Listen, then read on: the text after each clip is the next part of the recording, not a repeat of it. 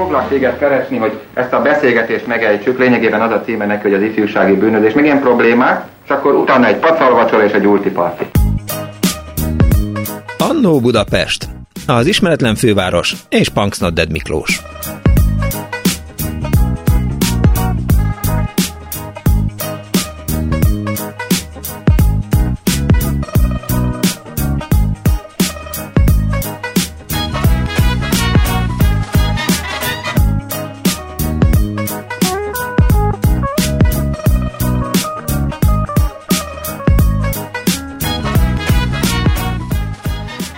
Napot kívánok a kedves hallgatóknak! Ez a Klubrádió benne az Annó Budapest, az önök alázatos narrátorával, a műsor szerkesztője Árva Brigitta, a gombokat ma Turi Louis menedzseli, és az önök telefonjait pedig Bal Carmen fogadja, és készítette egy videót Huan, nagyon szépen köszönöm neki, és Kardos Józsi is küldött nekem jó kis cikkeket. Most egy kicsit beavaltam önöket a, hát hogy is mondjam, a kulisszák mögé megyünk, beavatom a kulisszák mögé megyünk, oké, rendben, ez nem magyar mondat volt, de majd valahogy helyre rakjuk. Szóval az úgy volt, hogy két héttel ezelőtt szombat délután úgy bambultam otthon az ingatlanban, és a magyar mozicsatornát néztem, amit gyakran szoktam. A feleségem nem pontosan értő, hogy miért nézem a magyar mozicsatornát, ki a francot érdekelnek a régi filmek, és miért nézem. És mindig azt szoktam mondani, hogy igazából a helyszínek miatt nézem, tehát, hogy nagyon szeretek rácsodálkozni régi budapesti képekre, 70-es, 80-as, 90-es évek Magyarország képeit, azt kifejezetten szeretem, és, és ez áll a a filmnézés hátterében. A legtöbb filmet már láttam, de hát mondjuk nagyon szerettem múlt héten. Leadta a Magyar Mozi csatornak Szantusz Jánosnak az Eszkim asszony Fázik című filmjét, és akkor még eszembe is jutott, hogy milyen jó lenne Lukács Andorral beszélgetni egyszer, amikor lehetne ő is a reggeli személy, de ez most egy másik irány. Na, és akkor múlt szombaton a bambultam, és a Két emelet boldogság című filmet vetítette a Magyar Mozi csatorna, és abban nagyon szórakoztató film, hát jobbára szórakoztató. És abban Kaló Flóriánnak a felesége, ha jól emlékszem, ő könyvtáros volt, mozgó könyvtáros volt. És emiatt volt is egy kis hiszti, tehát, hogy most akkor miért dolgozik a Kaló Flórián felesége, meg miért nem, meg volt ebből egy kis perpatvar, és villamosan mozgó mm, könyvtárat vezetett, vagy mozgó könyvtárban dolgozott a, a feleség, és akkor azon gondolkodtam, hogy milyen érdekes lehet nem a mozgó könyvtárak természetesen, és nem csak a mozgó könyvtárak, hanem egyáltalán, hogy hogyan és miképp éltünk, léteztünk a magyarországi könyvtárakban, és akkor a, megbeszéltem a adás szerkesztőjével, összeült a műsorbizottság, és akkor arra jutottunk, hogy oké, okay, a mai műsort azt a könyvtáraknak szenteljük, és hát azért tudtam már múlt héten is, hogy a könyvtárak lesznek, mert múlt héten szombaton volt eh, a film, amit eh, láttam a tévében. Úgyhogy szó szót követett, és a vonal túlsó végén itt van már velünk, majd, ja nem, először elmondom, tehát, hogy azt írta a Juan a szokásos ajánlójában, néhány kérdés. Miért szerettek könyvtárba járni? Mennyi késedelmi díjat kellett fizetniük egy-egy későn visszavitt kötet után? Milyen író-olvasó találkozón vettek részt? Mi igaz abból, hogy könyvtárban lehetett legjobban csajozni? Ezt már egyből így ki is húztam, ez egy kicsit szexista megjegyzés. Tényleg a fővárosi Szabó Ervin könyvtár Budapest gyűjteménye a legjobb hely a vizsgai időszakban tanuláshoz? Hogyan látják a könyvtár modernkori szerepét? Melyik a kedvenc könyvtárok és miért? Mozgókönyvtár, zenékönyvtár, fiúkönyvtár, szakkönyvtár, melyiket miért szerették és szeretik? Ezeket a kérdéseket kérdéseket írta nekem a drága jó Huan, és ezekre is keressük a választ. Telefonszámunk 2406953, 2407953, SMS-ben is Viberen a 0630 as számon érnek utol, és természetesen az Annó Budapest Facebook oldalán is hozzászólhatnak a mai műsorhoz, jöjjenek majd a könyvtári történetek, és innen üdvözöljük a MOME könyvtárosát is. A vonal túlsó végén pedig itt van már velünk Farkas Ferenc, a Fővárosi Szabó Ervin könyvtár központ könyvtárának igazgatója. Üdvözlöm, jó napot kívánok! Jó napot kívánok! Ön mikor, emlékszik rá, hogy mikor volt először könyvtárban? Valamikor a 80-as évek közepén, olyan 1986-87 környékén, én 77-es születésű vagyok, és elsőre osztálya a Szent Lőrinci könyvtárba. Aha. És akkor, ha jól emlékszem, a Tüskevár című e, regényel kapcsolatban vettünk részt egy foglalkozáson. Értem. És innen már egyenes út vezetett a fővárosi könyvtár igazgatói posztjához? Nem, azért volt jó nagy kanyara az életemben, de uh, eredetileg én az államigazgatási főiskolára készültem, uh-huh. és uh, aztán egy évet uh, diákmunkával töltöttem volna, vagy hát úgy fogalmazom, hogy az egyetem előtt, uh-huh. és aztán um, akkor a könyvtárba cseppentem be, azzal, hogy egy keresztül majd itt idézőjelbetével elébe tudok, és aztán nagyon-nagyon-nagyon megtetszett a dolog, uh-huh. és lépésről lép, akkor úgynevezett repülős könyvtáros voltam, ami azt jelentett, hogy ahol éppen valaki megbetegedett, akkor annak a helyére kellett menni, uh-huh. és akkor nagyon sokféle könyvtárat lehetett megismerni, és nagyon sokféle olvasót. Nem könnyű könyvtárosnak lenni. Most éppen néztem a, az önök honlapjának az állásajánlatát, ugye felsőfokú, zen, most éppen zenei könyvtárost keresnek, és felsőfokú zenei végzettség, illetve hát könyvtárosi, felsőfokú zenei könyvtárosi végzettség kell hozzá. Tehát nem az van, hogy a, az ember megtetszik neki a könyvtár, és aztán itt fog dolgozni, nem ilyen könnyű szoktunk is derülni akkor, amikor egy-egy állás iránt érdeklődő érkezik, és hát az első mondat, amit mond, hogy én nagyon szeretek ott. Nyugodt környezetben szeretnék dolgozni. És akkor? Csak nem a munkahelyen tesszük, illetve hát a másik, hogy hála a jó égnek ma már azért a könyvtárak nem azok a e, kimondottan e, csendes övezetek, mint régen, van olyan része is. Igen. Meg hát e, égnek zajlik az ég rendesen. Hihetetlen módon átalakult egyébként, és erről érdemes is lenne beszélnünk, hogy, hogy egy Változott-e a könyvtárak olvasó létszáma? Tehát, hogy vesztette, vagy, vagy éppen a válság, vagy a, a gazdasági helyzet újra visszahozta az embereket a könyvtárba? Hogyha hosszú távú időszakot nézünk, tehát mondjuk egy 20 éves intervallumot, akkor ahhoz képest biztosan kevesebb a használója a könyvtáraknak, ezt egyáltalán nem vitatom. Uh-huh.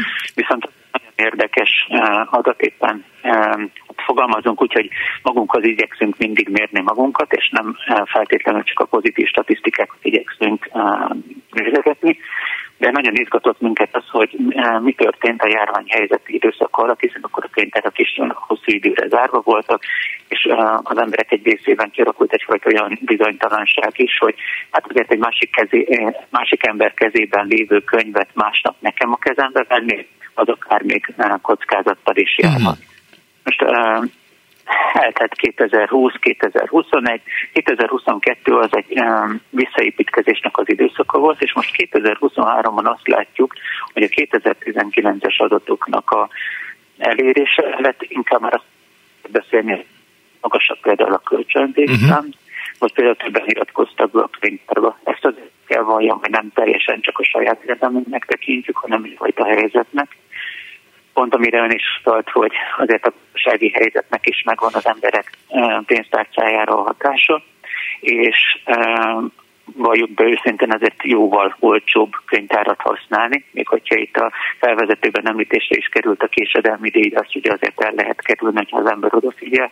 Uh-huh. És mondjuk egy gyereknek 16 éves korig ingyenes a beiratkozás, tehát mondjuk például, ha valaki gyerek ellátni könyvet kell olvasni valóban, hát akkor a legesleges legpraktikusabb könyvtárat használni. Jól működnek még a fiók könyvtárak? Most 48 könyvtárunk van, abból egy a központi könyvtár, uh-huh. és az látszik, hogy nagyon-nagyon más városrészben a könyvtáraknak a, hogy is mondjam, az arca, a használati környezete, nem is egyforma sztenderdeket tudunk kínálni, nem úgy működik a szabványkönyvtár, mint mondjuk egy gyorségperem hálózat, hogy minden egyes fiúkjában teljesen ugyanazokat a szolgáltatásokat lehet igénybe venni. Vannak kisebb könyvtáraink, amelyek kimondottan ilyen családi jellegűek, vannak nagyobbak, ahol már jobban meg tudják találni a, akár a home office helyett mondjuk egy közösségi helyen való munkának a lehetősége ott megteremthető, és vannak azok a könyvtáraink, ahol a szolgáltatásainknak a teljes köre hozzáférhető, és mindegyiknek kicsit más és más az olvasó közönsége. Ahogy előbb utaltam rá, például az látszik, hogy 2019-hez képest egy olyan 8%-kal magasabb az olvasóknak az aránya. Tavaly egyébként olyan 250-260 ezer használója volt összesen a Szabó könyvtárnak, és abból olyan 90 ezeren a központi könyvtárat használták kik használják igazából a fővárosi Szabó Ervin könyvtárt, tehát eh, látható egy ilyen korcsoportos, nyilván egyetemisták, tanulók, diákok inkább, és aztán eh, a középkorúak és egy kérdőjel, illetve hát az idősebbek. Vagy nincs ilyen Jó helyen kereskél, de Itt is egy picit van különbség a hálózat és a központi könyvtár között. A központi könyvtár az egy kicsit egyetemi könyvtárként is funkcionál. Ott az olvasóknak körülbelül a 40-45 százaléka egyetemista, és bevallom, mi egy picit csodálkozunk is rajta, hogy hogy, hogy e, még e, ennyire könyvtár használunk. Hmm. Aztán velük beszélgetve kiderül, hogy ez nem véletlen. Előbb e, kiejtettem a számon a home office-nak a fogalmát, és nagyon sok diák mondja azt, hogy nem azért jár elsősorban már könyvtárba, hogy ott a polcról levegyen egy könyvet, vagy azért, mert mondjuk máshogy nem jutna hozzá wifi hanem egyszerűen otthon nem tud jól tanulni, vagy a kollégiumban nem tud jól tanulni. A könyvtár nyilván azt fogalmazunk úgy, mint hogyha elmenne dolgozni valahova, és ráadásul ott inspirálja, hogy a többiek tehát ott akkor mm, egymásra is pozitív hatással vannak. Kérdésért pedig még úgy visszakanyarolva, igen, a gyerekek azok nagy számban vannak a használóink között, és ebben a pedagógusoknak hatalmas szerepe van, akik hozzák is a könyvtárakban, nem csak egy-egy alkalommal, uh-huh. legyen egy könyvtár használati mutató, hanem nagyon sokféle foglalkozást kínálnak a könyvtárak, és ma már nem az a stílus, hogy jár ilyen frontális oktatási jelleggel egy könyvtáros, és akkor elmagyarázza, hogy hogyan kell tenni lenni a könyvtárban, hanem nagyon sokféle tantárgyhoz, a Nemzeti Alaptantárgyhoz kapcsolódóan kínálunk foglalkozásokat, és ez a pedagógusoknak részben egyfelől segítség, mert valamilyen terhet levesz a vállukról, másfelől pedig azt is lehet látni, hogy a gyerekek egész máshogy viselkednek könyvtári környezetben, mint az úren. Hmm. És kiderül, hogy az a gyerek, aki mondjuk nem nagyon mer megszólalni a az órán, az jobban megnyílik a könyvtár, és akkor erre a pedagógusok egy része rá is szokott csodálkozni, hogy hát ez, ez hogy, meg miért volt, és egyébként egy pár évvel ezelőtt az Én Könyvtáram nevű e, programol pont módszertani ajánlásokat igyekeztünk megfogalmazni a szakma számára. Ennek a Szabad Könyvtár volt a koordinátora, különböző témakörökben, eh, akár az olvasásra nevelés, akár az digitális kompetenciák fejlesztése, információkeresés, ilyesmi, ahhoz igyekeztünk eh, támpontokat adni, és akkor 90 olyan mintaprogram született, amelyeket persze azóta Tovább is fejlesztettek könyvtárakon, kicsit máshogy használnak, megjelentek olyan eszközök is a könyvtári palettán, ami nem feltétlenül gondolna valaki, tehát mondjuk matematikai készségfejlesztést, az átmetek foglalkozástól mhm. kezdve mondjuk robotikáig elég sok minden van. Az időseket is említette, hára jövőnek ott vannak a könyvtárainkban. Az is látható, hogy az ő készségeik, képességeik is egyre jobban fejlődnek, most indítottunk a, nem tudom, mindegy így fogalmazom inkább, hogy az egyik telekommunikációs céggel közösen egy úgynevezett netre valók uh, sorozatot, ahol iskolai közösségi szolgálatosok időseknek segítenek okos eszköz használatban. És akkor, amikor a uh, sorozat elindult, akkor azon gondolkoztunk, hogy mennyire lesz arra igény, hogy a saját okos eszközeiket hozzák be, és mennyire arra, hogy mint a régen uh-huh. volt a hagyományos internet használati tanfolyamok a könyvtárakban. És az látszott, hogy lényegében nagyon jól felkészült idősek érkeztek, akik mondjuk konkrét kérdéseket fogalmaztak meg, akár applikációkkal kapcsolatban, ilyesmit. Tehát ilyen szempontból a találkozásoknak a szintere is tud lenni a könyvtár. Ja, volt, még... ja, bocsánat, félbeszakítottam, parancsoljon. Nem, csak egy olyan érdekességet említenék meg, hogy egy kérdőjelet tett a aktív korúakhoz. Igen. Vitathatatlan, hogy amikor a egyetemisták befejezik a tanulmányaikat, akkor azért leginkább a karrierre, családalapításra koncentrálnak, tehát ott általában azért van egy törés a mondjuk így, hogy olvasói uh-huh. pályaívben, és akkor bukkannak fel újra, amikor a gyerekeiket hozzák ja, a. Igen, igen. És erre is igyekszünk, mit tudom én, olyan foglalkozásokat építeni, ami már egész kisgyerekkortól, tehát 0-3 éves kortól már bevezeti egy könyvtárhasználatot. Javult a könyv visszaviteli fegyelem? Vagy romlott? Itt most egy pillanatra megszakadom a könyv visszaviteli fegyelem. Igen, igen, igen, tehát hogy a sok-sok késés és a nem vitt vissza könyvek aránya, az növekszik, vagy csökken? Vagy ez állandó? De ebben egyértelműen benne van egy olyan, fogalmazunk így, hogy olvasóbarát kezdeményezés, hogy uh, régen nem is volt rá technikai lehetőség, de most már ugye jó ideje van. Tudunk automatikus e-mailt küldeni azoknak az olvasóknak, akik ennek lejött a kölcsönzése. És hát ha csak nem kerül levélszemét mappába, vagy nem, nem törődön valaki annyira, vagy mm. esetleg az élethelyzete miért nem tudja visszahozni. Ahhoz képest, ami a régen volt, legalább 50%-ja volt a visszahozatal, és ez azért fontos a könyvtárnak, mert a késedelmi díjnak sem az a célja önmagában, hogy a könyvtár bevételhez jusson, hanem pont az, hogy hát azért a könyvárak ránk is hatással vannak, nem tudunk sosem olyan példányszámmal beszerezni, amennyire lenne az olvasóközönségnek. Ezért fontos, hogy a forgási sebessége eh, megmaradjon. És hát ezt egy kicsit fogalmazunk így, hogy ösztönzi a késedelmi díjrendszere, de hát ösztönözni tudja az is, hogyha nem késedelmi díjat vagyunk, hanem segítünk az olvasóknak abban, hogy hamarabb tudják visszahozni a műveket. Vannak még zárolt kiadványok a könyvtárban? Hála jó égnek nincsenek, és nem is tervezünk ilyet. Értem.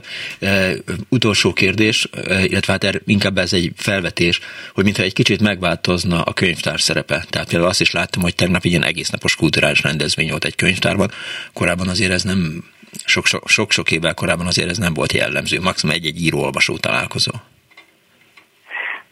Ennek is megvan a maga oka. Az egyik az, hogy egy kicsit úgy érezzük, illetve úgy éreztük, hogy korábban újságírói kérdésként nagyon sokszor az hangzott el a könyvtárakkal kapcsolatban, hogy olvasnak-e még az emberek, szüksége mhm. van-e még az olvasásra, stb.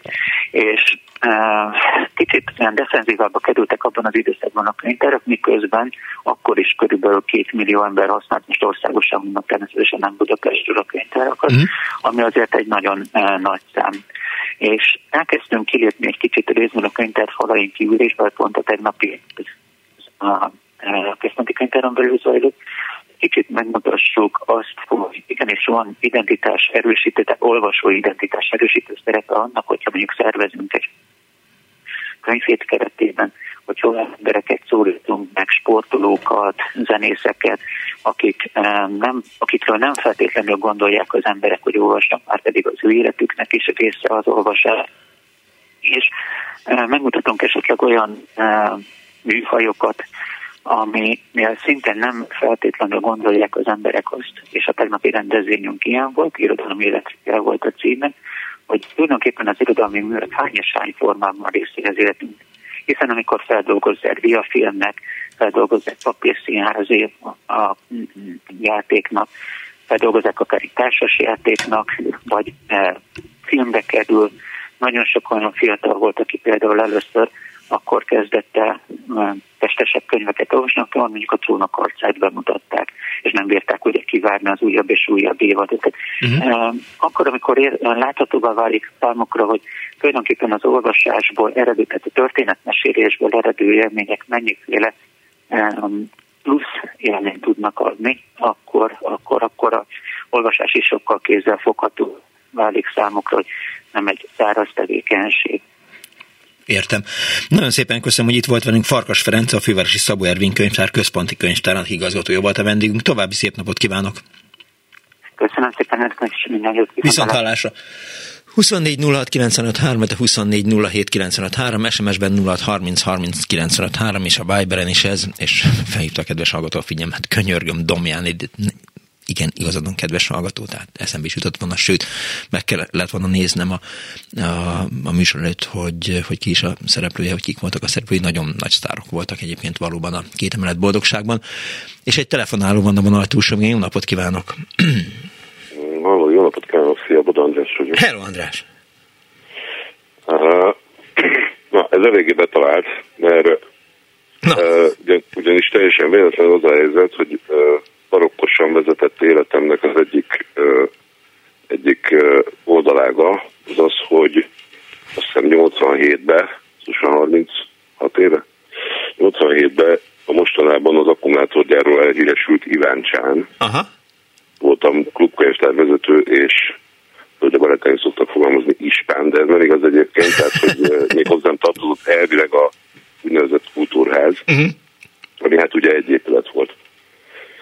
Most ebből egy, egy tényleg csak egy, egy kis szösszenet, hogyha ha kapok rá két percet. Hogy, de többet hogy, is, akármennyit. Ja, e, szóval tök véletlenül kerültem ki oda, az egyik jó barátom ott volt képesítés nélküli nevelő uh-huh. az iskolába, Értem. és ő szólt, hogy, ez volt, hogy keresnek a könyvtárba valakit, és én éppen azt hiszem, hogy a, előtte a magyar hirdetője voltam gyors és gépkocsi kísérő, és utána meg a fő, főtaxinál taxis, ez tök mindegy. és mondta, hogy adnak egy, adnak egy szolgálati lakást is egyébként, illetve egy szolgálati házat kettőnknek. Tök jó. Most, ja, hát ez, ez azonnal, azonnal nagyon vonzóvá tette az egészet, és uh, 3000 forint uh, volt, a, volt a fizuka. És hát abban a pillanatban kimentem Iváncsára, beszéltem a, a polgármesterrel, vagyis hát akkor még tanácselnökkel, hogy pontosan fogalmazok.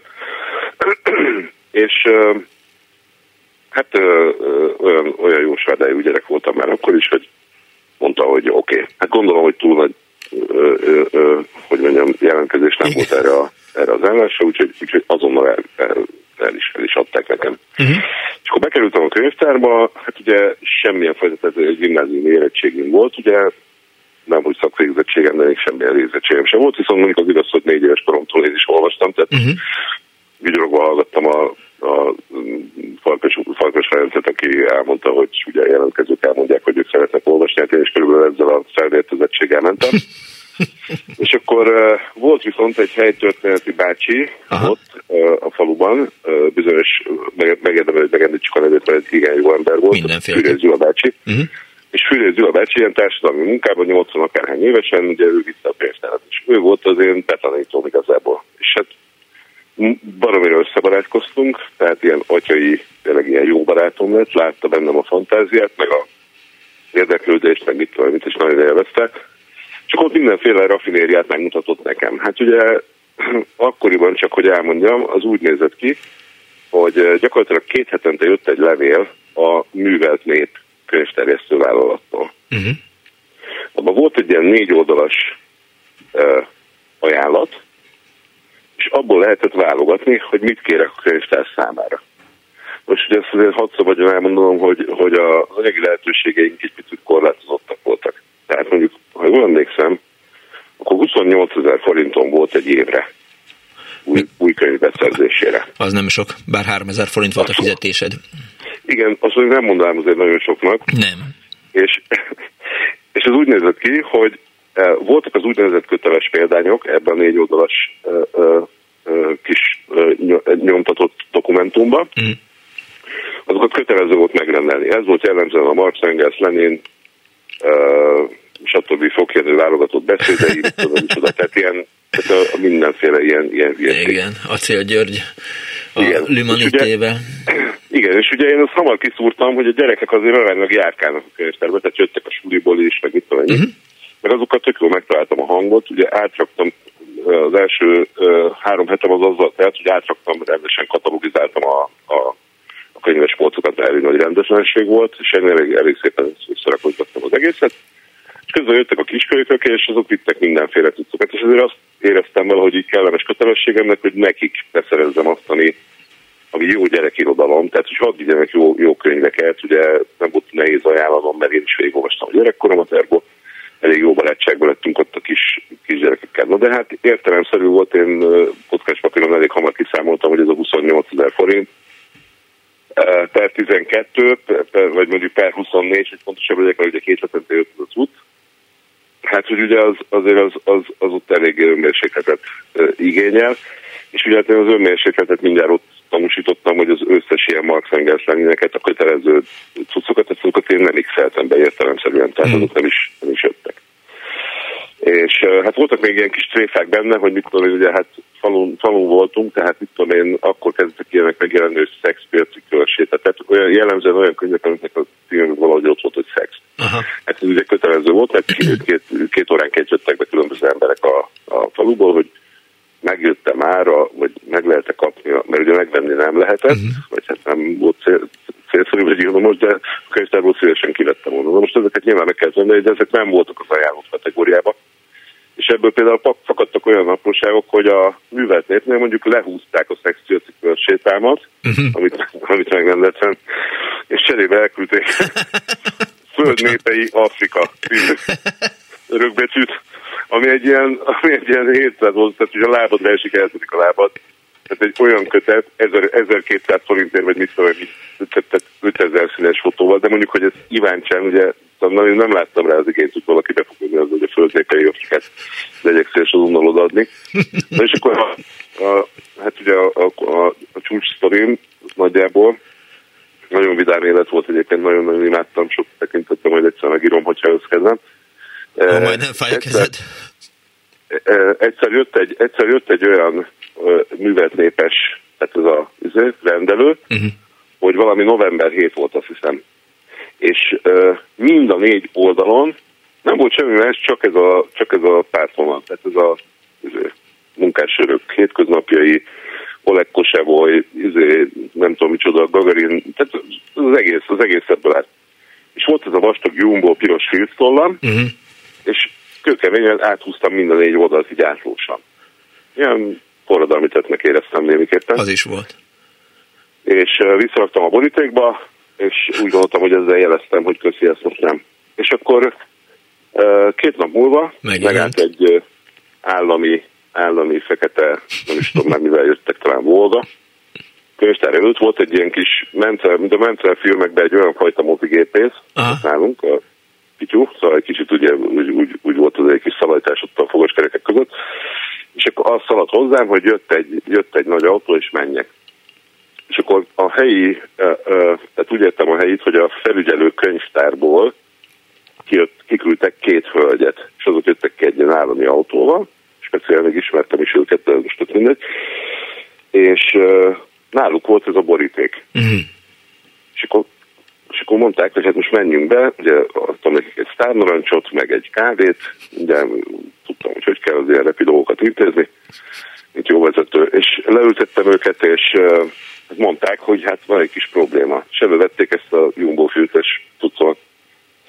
És hát mondtam nekik, hogy hát elnézést, de mondom, ugye 28 ezer forint, stb. elmondtam a sanyagú helyzetünket, és egy, egyúttal megkértem őket, legyenek szívesek, lépjenek már oda a Marx Engelszes polcomhoz, külön soron volt ugye lekátúra elrittyenve az egész kódszerek, és mondom, tetszés szerint húzzák ki bármelyik könyvet. És tudod, volt még ez a karton. Igen. Ami ugye dátumbélyegzővel bebélyegeztük, hogy október 6-án vitted el, és igen. 22-én kell, hogy vissza. Igen, igen. És mondom nekik, hogy tetszés szerint egy könyvet húzzanak ki, és abból vegyék ki ezt a kartont, és nézzék meg, hogy mikor volt az utolsó kölcsönzés. És akkor, és akkor kivettek egy könyvet, mit tudom, melyiket, és mondják, hogy hát 1967. és, és így mondom nekik, hogy... Rosszul működik a, a könyvtáros.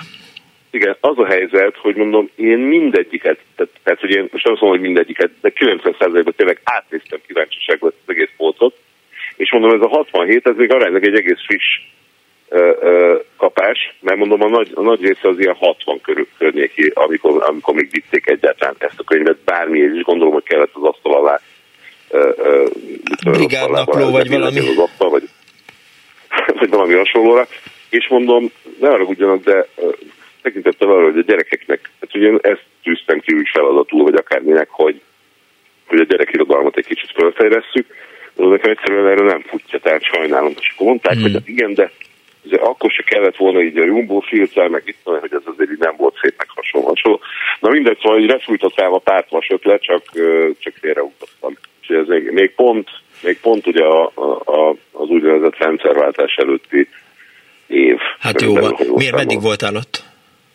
Hát egy telet, egy telet töltöttem ott, és aztán még a tavasz, szóval nagyjából egy ilyen, hát egész egy évet. De azért azt lehetett szeretni, figyelj. Ah, nagyon, de nagyon, nagyon nagy, nagyon nagy élet volt. Nagyon nagy élet volt. Én nagyon, és, és hát azért könyvek között lenni, az nem olyan nagyon rossz. A legjobb. Én azt elég jól el, viselni, most is éppen itt a kis szobámban, hát ugye itt is uh, padlótól plafonig könyv, könyv van. Alap. Nem is elég bajom vele.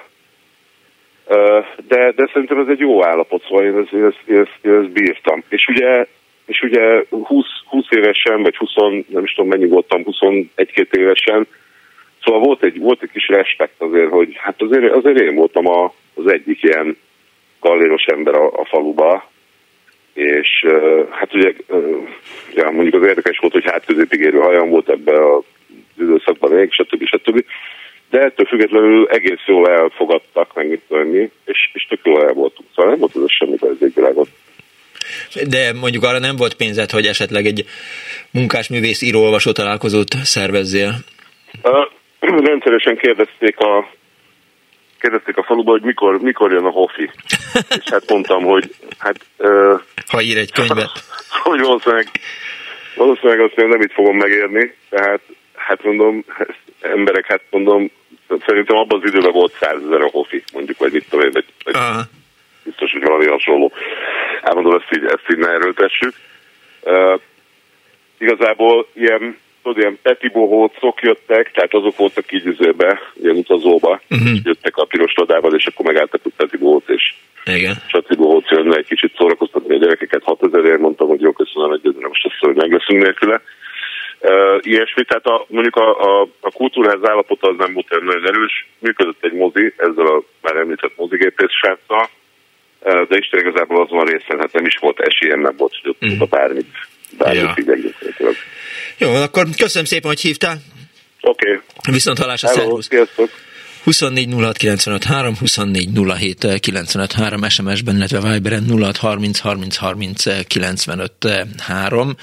A Annu Budapest Facebook oldalán azt írja Anna, hogy a Fővárosi Szabó Ervin könyvtár ruhatárában ez az idézet lógott, Arany János Hídavatás című valadájából, idézve kezdődik a kínos élet. Este reggel öltözni és vétkezni kell, idézője vége.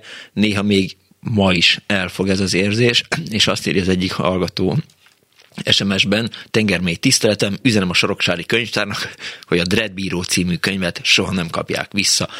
Üdvözlettel Pista Mester, illetve Piroska írta SMS-ben, hogy nosztalgiával gondolok a Belegi kiskönyvtára, amelyet szeretett tanító bácsi Horváth Sándor működtetett és eh, az egyik hallgató, eh, Ilona küldött egy képet, ez a legszebb, legjobb könyvtár Budapesten, illetve hát sajnos csak volt. Azért kérdeztem, amikor beszélgettem Farkas Ferenccel, hogy hogyan is állunk a fiók könyvtárakkal, vagy hogyan is állnak, hogyan működnek, mert a Rottenbiller és a hm, hm, hm, Péter Fisándor utca sarkán van még egy fiókönyvtár, és akkor azt így szoktam látni reggel hogy, hogy, hogy valaki így le, fölhúzza a redőnyt, meg este így, így lehúzza, és akkor próbálok időnként bekukucskálni, hogy, hogy mennek-e be emberek, időnként látok valóban. Szóval könyvtári történetek vannak ma az Annó Budapestben, és egy hallgató van a túlsó végén.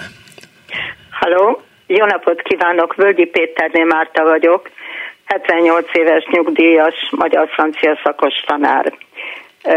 Hát az én életem az nagyjából a könyvtárakkal körülvéve telt. Uh-huh. Kezdődött onnan, hogy olyan 10-11 éves koromban a szüleim beirattak, a Gutenberg téren, 8. kerület Gutenberg Aha. téren nyílt gyerekkönyvtárba.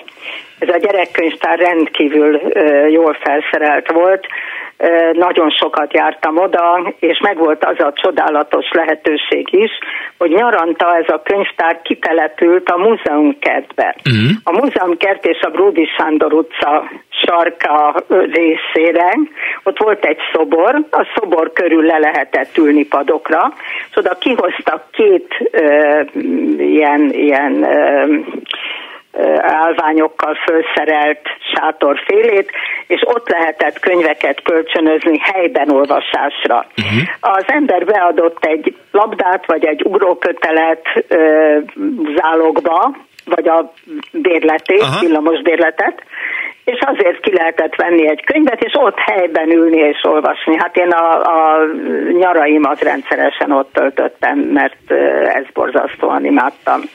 Aztán később, amikor már gimnáziumba jártam, ott a Trefort utcába jártam, ott is nagyon-nagyon jó felszerelt könyvtár volt, nagyon szerettük.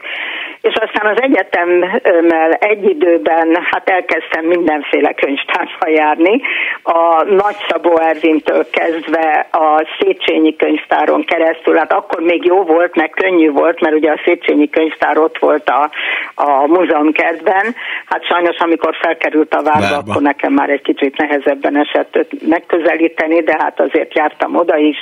Ja, nagyon sokat jártam a Budapest gyűjteménybe, én nagyon szerettem kutatni Budapest történetét, és különösen a nyolcadik kerületét, ahol laktunk. Uh-huh. És emlékszem, hogy ott a Budapest gyűjteményben volt egyszer egy nagy vetélkedő, Vitrai Tamás vezette, uh-huh és, a, és Budapestről szólt, és kerületek közötti vetélkedő volt, és ha jól emlékszem, akkor a díj, az első díj az egy bölcsőde volt, amit a kerület számára lehetett megnyerni.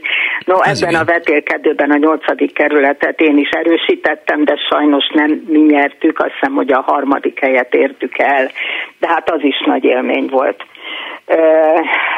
amikor már tanítottam, szinte minden osztályomat vittem könyvtárba, könyvtárlátogatásra, és akkor már megvolt az a lehetőség is, hogy könyvtári órákat tartottunk. Uh-huh. Tehát levittük a gyerekeket az iskolai könyvtárba, ami szintén nagyon-nagyon jól felszerelt könyvtár volt, és ott tanulták meg, hogy hogyan kell a könyvekkel bánni, hogy mi mindent lehet a könyvekből megtanulni, hogy hogyan kell válogatni a könyvek között, hogy a, mit jelent az, hogy alfabetikus sorrend, mit jelent az, hogy tematikus sorrend. Tehát nagyon-nagyon sok mindent meg lehetett így tanítani a gyerekeknek, és ez még annak idején, mikor én jártam iskolába, ez még nem volt, de, de hát gondolom a mai gyerekek azok már nagyon sok minden könyvtári ismerettel is fel vannak szerelkezve. Hát én a mai napig járok könyvtárba, uh-huh. gondolom, hogy a, a legidősebb könyvtárlátogatók közé tartozom, és nagyon-nagyon szeretem a második kerületi török utcai könyvtárt, ahol hát már jól ismernek, és néha egy-egy könyvet, amiről tudják, hogy én már sokszor kerestem, azt félre is uh-huh. tesznek nekem, ha beérkezik, és értesítenek erről. Tehát kicsit kiváltságos helyzetben is érzem magam, de hát aki az egész életét így könyvek között töltötte, az talán ennyit megérdemel. Biztos hülye kérdés, miért jár még mindig könyvtárban? Tessék? Biztos, hogy hülye kérdés, hogy miért jár még mindig könyvtárba? Hát elég nagy könyvgyűjteményem van itthon is, ez uh-huh. tény és való, de egyrészt mindig van valami speciális, amit keresek, Aha. másrészt pedig szeretem az újdonságokat könyvtárból elolvasni, mert a nyugdíjam az nem olyan ja. veszettül Értem. nagy, hogy abból én sok könyvet tudnék venni. Ami feltétlenül fontos, azt nyilván megveszem, de a többit azt inkább a könyvtárból kölcsönzöm ki. Olyan még nem volt, hogy úgy jöjjek haza a könyvtárból, hogy négy könyvnél kevesebbet hoztam el. Otthon Tehát mindig találok magamnak olvasnivalót, és hát azt hiszem, hogy most már egy kicsit megengedhetem magamnak, hogy, hogy a kedvem szerint olvassak, és nem csak a kötelezőket, és nem csak azt, uh-huh. amit tanítok, hanem most már azt is, amit, amit én kifejezetten szeretek. Persze, mert én is, ahogy gondolkodtam a mai műsoron, még így, így szedtem össze, hogy, hogy ha száz évig élnék, és minden nap tudnék száz oldalt olvasni, akkor sem érnék azoknak a könyveknek a végére, amik otthon vannak, mert folyamatosan veszek könyveket, vagy vásárolok könyveket, és hát természetesen azért nem tudom olyan ütemben, finoman szólva sem követni a vásárlást, mint, a, mint, mint az elolvasásukat. Ez így van. De Ez így van velem is, de most egy nagyon nagy örömért, és no. ez lehet, hogy egy kicsit itt a reklám helye. Hogyne. Megjelent a Budapest, az új nagy könyv, Budapest nagykönyve, és ennek a könyvnek minden fejezetét más-más író írta. Igen. Beszélget... És nagy örömömre a 13. kerület fejezetét Német Gábor írta, akinek a 13. kerületi Gárdonyi Géza általános iskolában négy évig voltam magyar tanára és osztályfőnöke. Ez meg is köszönhető. És ma már ő Márai díjas író. Nekem, én bará- azt hiszem, hogy barátomnak nevezhetem Gábort, és nagyon, nagyon megörültem neki, mert most, amikor volt Rózsa Péter műsor az utcafront, igen, abban, po- abban pont Gábor is beszélt. Igen, igen, hallottam. Hát én is nagyon-nagyon büszke vagyok rá. Legutóbb találkoztunk a Vörösmarty téri könyvásáron, és nagy örömmel borultunk egymás nyakába, de tényleg úgy érzem, hogy, hogy ilyen, ilyenekért érdemes az embernek élni, amikor látja, hogy van folytatás, amikor látja, hogy van értelme, amikor látja, hogy olyan utódok követik, akik akik azért hasznosítottak valamit abból, amit az iskolában tanultak. Pontosan. Majd én is elmesélem egyszer, ha, ha szóhoz jutok, hogy, hogy mi volt az evolúció így könyvtárfogyasztás tekintetében, de és éppen édesanyámmal beszéltem tegnap, és mondtam, hogy, hogy mi a téma, hogy hallotta, hogy mi a téma, és mondta, hogy szerinte neki még van egy olyan könyvet, amit talán 1973-ban vett ki, amikor a dolgozók esti gimnáziumába járt, és abban majdnem biztos, hogy azt nem vitte vissza, és hogy, hogy még gondolkodott azon, hogy meg is keresi a könyvespolcon, de azt hiszem, hogy arról a könyvről már lemondtak. Köszönöm szépen, hogy hívott. Én is köszönöm viszont hallásra. Készülök viszont hallásra. 24 06 95 3, 24 07 95 3, 06 30 30 30 95 3, SMS-ben is, Viberen is, és Annó Budapest Facebook oldalán is hozzá lehet szólni a műsorhoz, és nem védkezni, hanem vetkezni kell az Arany János idézet. Érte nekem, Juhán? Jó, igen, tehát igen, de egy rááll az agyam, ebből rossz az, aki rosszra gondol.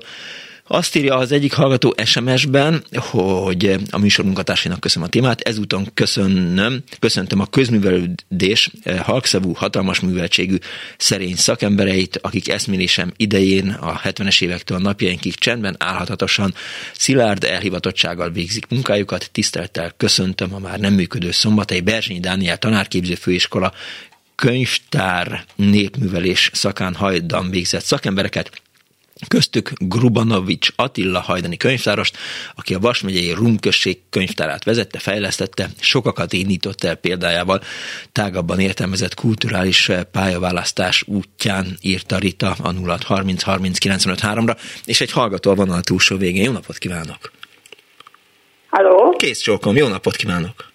Jó napot kívánok! Svezák Józsefné Duna Márta vagyok. Üdvözlöm, jó napot kívánok! Na, Robi, hát én szeretném mondani, hogy én hat hónap hiány 50 évig voltam könyvtáros. De jó, nagyon irigylem. Igen, igen, egy év volt a munkaidő. Uh-huh. Tehát 1963-ba kezdtem, és 2013-ban túldolgoztam jól a nyugdíjat, és akkor jöttem el végleg. No, hát az én könyvtáros pályafutásom több részből áll.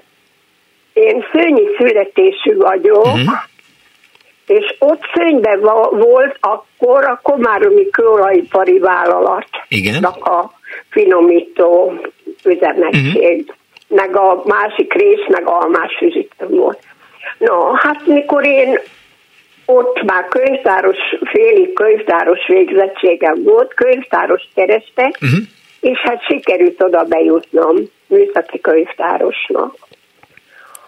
Na most az volt a helyzet, hogy hát ugye kellett volna nekem egy kis hozzáértés ehhez a technológiához, meg hát uh-huh. szóval úgy egyáltalán ha bár reál tagozatra jártam, tehát nem volt ismeretlen nekem azért sok minden, de keveseltem ezt a tudásomat. És azon évben indult az Almásüzítői Tívföldgyárba a Petrik Lajos vegyipari technikumna egy érettségére épített két éves vegyipari technikus tagozata. És én oda beiratkoztam. Ez jót tett nekem. Itt van? Itt van, hallgatom, persze. Jó. Ez jót tett nekem, mert azért elég sok ismeretet szerettem. Uh-huh. Na most még meg szeretnék emlékezni a nagy könyvtáros mestereimről. Hallgatom. Mert azt hiszem, hogy kevesen mondhatják el ma már, hogy olyan nagy könyvtáros mestereik voltak, mint Horváth Tibor, Vajderik az Országos Műszaki Könyvtár és Dokumentációs Központból, uh-huh. Iszai Zoltán a Széchenyi Könyvtárból, Pál Völgyi Endre az Egyetemi Könyvtárból, Mónus Imre a Győri Vagon és Gépgyár Műszaki Könyvtárosa, tehát ezek voltak az én igazi tanítómestereim, és tőlük nagyon sokat tudtam szerezni. Mit például? Hát tudás. Tudást. Mert én például elmentem, és meg is kerestem őket, és olyan szívesek voltak, és mindenben mm. segítettek, mert ugye fiatal voltam, 19-20 éves, és hát sok mindent nem tudtam. Hát hogy ne? De én akartam tudni, és elmentem hozzájuk, és megtudtam. Na most 69-ben írtam egy pályázatot, ilyen könyvtári dokumentációs feldolgozásról, uh-huh. és abban második díjat nyertem. Gratulálok. És fél Párizsi utat fizették. Az igen. Na most, mikor ez megjött a vállalathoz, az igazgató úr hivatott, igazgató elvtárs, ugye akkor még. Na és én nem tudtam, hát én olyan ideges voltam, hogy vajon miért hív, és mondta a titkárnőnek, hogy hozzon be két, két ilyen köszöntő rövid italt. Hát el nem tudtam kérdeni, szó, és akkor mondta, hogy megkapták a papírt, hogy én megnyertem ezt a pályázatot második díjat, és a fél utat, és a vállalat kifizeti a másik felét. Uh-huh. Na, úgyhogy Párizsban is voltam a Nemzeti Könyvtárban, Fontanában, sok helyen, na, minden könyvtár. Ez volt az egyik.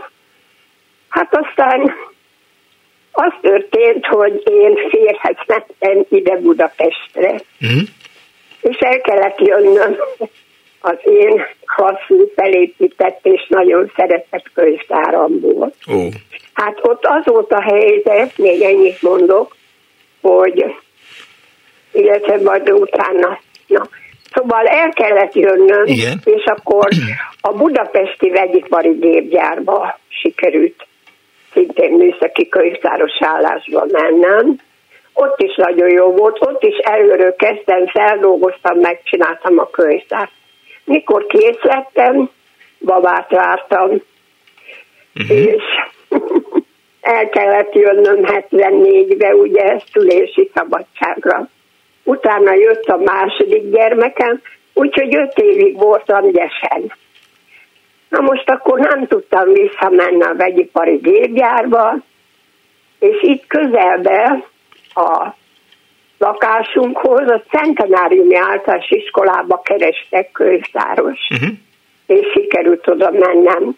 Ugyanis 79-es tanterv, akkor vezették be az iskolákba a könyvtárakat azokban az években. Aha.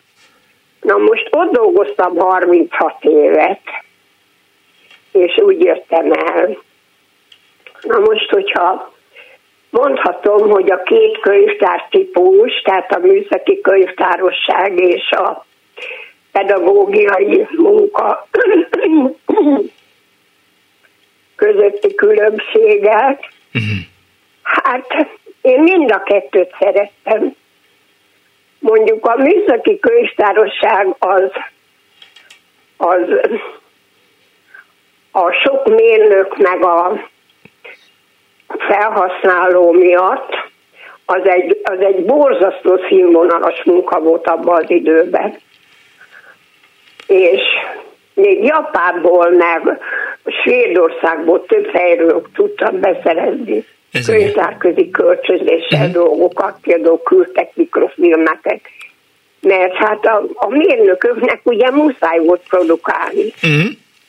Viszont az iskolai könyvtárban meg hát olyan cukik voltak a gyerekek, és hát az, az, az, az meg egy másik, amikor a gyerek csodálkozó szemmel megáll a könyves volt előtt, és mindent szeretne, szóval az, és kell neki segíteni, hm. meg hát megtanítani őket az előttem szóló tanárnő elmondta, hogy ugye milyen dolgokra igen, kell őket igen, megtanítsuk igen, a könyvtárba. Igen. igen, meg a könyvtári foglalkozások. És hát mondhatom önnek, hogy én nagyon büszke vagyok arra, hogy engem máig is megismernek a tanítványok. Mm. Rám köszönnek, rám kiabálnak. A boltba voltam a múltkor, és azt mondja az egyik tanítvány, hogy Márti néni, máskor is láttam, csak nem voltam kocsival, uh-huh. de most itt vagyok kocsival, vásároljon be jól, és hazaviszem. De aranyos. Meg, meg szóval ilyenek, meg a, az egyik jött a kislányával, és azt mondja, hogy ide néz, ez a csoda néni. Hm. Úgy mutatott be a kislányának, hogy ez a csoda néni. És, és szóval ehhez hasonlók. És nagyon sok tanítványunk, mert abban az időben ez a Centenárium általános iskola nagyon jó iskola mm-hmm. volt, és nagyon sok tanítványunk került nagyon jó értelmiségi körökbe, beosztásokba. Én most sajnálom is, hogy Budapest 150. évfordulója volt, ugye? Igen, igen. És a századik volt 50 évvel ezelőtt a centenáriumi igen. évforduló, és ennek a lakótelepnek, ahol ez az iskola van, ami szintén uh-huh. centenáriumi általános iskola, ennek a lakótelepnek 1973-ban tették le az alapközét. Ja, ja, ja, ja, ja. Értem. És hogy most erről valahogy sehol nem került szó. Hát nem jutott eszembe no. senkinek. Köszönöm hát szépen, nem. Csoda néni, hogy hívott. Én is köszönöm, viszont hallásra. Viszont hallásra néhány hallgatói SMS, ugye ezt mások is írták, hogy eh, nem eh, védkezni, hanem vetkezni, illetve azt írja eh, Vilma, Nádasdi Vilma volt kollégám, hogy a Petőfi híd, Pesti hídfőjénél lévő könyvtárba jártam gyerekkoromban, és ha késtem a visszavitellel, akkor először kengurús, ersz, kengurús zárója erszényben a könyvek, majd csigás képeslapot küldtek, hogy vigyen vissza, csak bele kellett pecsételni, írni a határidőt, illetve azt írja a hallgató, egyszer bementem az iskolán könyvtárába, és kérdezték, na mit akarsz kivenni, és mondtam, hogy Shakespeare Hamlet, és akkor mondták, hogy két könyvet nem lehet egyszerre kivenni, úgy volt, így volt, igaz se volt, írja a hallgató, illetve hát megérkezett eh, Istvánnak az üzenet. Kedves Klubrádió, köszönjük az üzenetet, Utána fogunk nézni a Dreadbíró kötetnek üdvözlettel a Soroksári könyvtár. Érkezett a 0630 30 30 95 3-ra, és egy hallgató van a vonal túlsom. Jó napot kívánok! Jó napot kívánok, Bognár Mária vagyok. Kész sok Mária. Én, én az édesanyámról szeretnék mesélni, aki 1952-től volt könyvtáros, mégpedig a 9. kerületi illatos úti uh-huh ami hát már akkor is egy igen nehéz környék volt. Aha. Akkoriban még olyan is előfordult azon a környéken, hogy a nagy szegénység miatt embereket vetköztettek le az utcán. Úgynevezett markecolás. Verték meg, és vitték el a ruháját, Aha. és adták el. Szóval ebbe az időszakba került ki az anyóda a könyvtárosnak, én két és fél éves voltam, retteltesen félt a környezettől, mondván, hogy hát kisgyereke van otthon, de végül is nem csak, hogy ott maradt, de nagyon-nagyon megszerették. Hm. Azzal kezdődött, hogy olvasó alig volt a könyvtárban, Igen. viszont a könyvtár épülete, ami egyébként az iskola, a könyvtár az iskola épületében volt, ott egy félig általános iskola, félig ipari tanulóiskola, uh-huh. és mellette volt egy hatalmas grund, ahol hát akkor is bizony munkanélküli emberek ültek kint a adokon és kártyáztak. Anyuk kiment közéjük, és próbálta őket rábeszélni, hogy hát iratkozzanak be a könyvtárba, mennyire jó lenne. Szép kihívás. Hallgatták, igen, hallgatták, hallgatták egy darabig, aztán az egyikük megkérdezte, hogy hát mennyibe kerül. Hát két forint. Uh-huh. Na tudja, mit itt a két forintja, aztán menjen. Próbálták így anyut lebeszélni, de ez, ez, ez tényleg csak a kezdet volt, mert idővel gyerekeken keresztül erő, erőteljes népművelési tevékenységen keresztül uh-huh. teljesen megszerettette a könyvtárat, úgyhogy gyerekeknek például könyvkötők szakkört szervezett, gyerekek idővel magyarázták is a felnőtt orvosoknak, hogy tetszik tudni, ne tessék úgy behajtani a könyv szélét, mert amikor mi újra kötjük a könyvet, akkor olyan nehéz azokat kihajtogatni. Ugye ez volt a könyvjelző. Igen. Vagy ismeretterjesztő előadásokat szervezett, többek között ez 56 után volt már, Huszár Tibor is járt ki előadóként uh-huh. a könyvtárba a fiatalok körébe, vagy Budapestől Jakartáig címmel a nővérem földrajztanárát meginvitálva ter- szervezett a utazással kapcsolatos előadásokat, ami akkor még nagy szó volt, hogy diavetítéssel, epidioszkóppal vetített képes vetítéssel mm-hmm. lehetett hallgatni a föld különböző részeiről, ami szintén vonzott olvasásra ösztökélte a fiatalokat. Na, úgyhogy ilyeneket csinált anyu, sőt, közösségszervezőként is elkezdett dolgozni. Rengeteg jobbnál jobb színházjegyet vitt természetesen minél olcsóbb áron, hogy meg tudják venni az, az a környék is, színházba jártak. Tehát nem csak könyvtárosként, hanem népművelőként ja. is dolgozott ott. Nagyon szeretett ott lenni, rengetegszer hordott, vitt ki engem is. Én voltam idézőjelbe téve a pozitív fél, de hogy ez a kislány verseket tud mesélni, tud, mm. stb. stb. De szép. Köszönöm szépen, hogy elmesélte ezt. Én is köszönöm, hogy elmondhattam. Kész csókom, viszont hallásra. Viszont hallásra. Mert ez a kis éppen olyan jó, és éppen azt teszi, amit kell. Annó Budapest, az ismeretlen főváros és Punksnodded Miklós.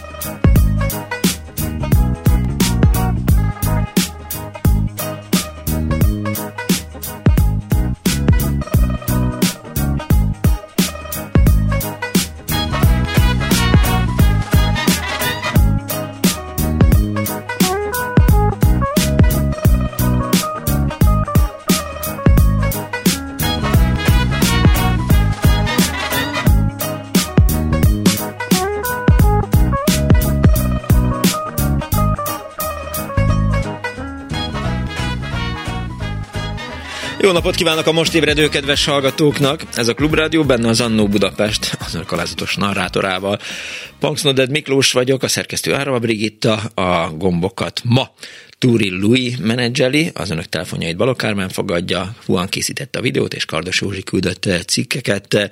Könyvtárakról szól ma az Annó Budapest, arra biztattuk önöket, hogy meséljék el, melyik a kedvenc könyvtáruk, hogyan dolgoztak ott, eh, melyik a könyv, amit nem vittek vissza, és hogy milyen történeteik vannak a könyvtárról. Például azt írja az egyik eh, kedves hallgató, és ez jó is, erre is rá tudtam volna akaszkodni, volt két hihetetlen szigetem. A 79-80-as években, a Debreceni Zenei Könyvtárba járt, a New Musical Express, és plusz jó LP-ket lehetett átvetetni Kazira írja a hallgató, és az USA nagykövetség könyvtárába be lehetett járni, és el lehetett vinni ingyen az USA magazint.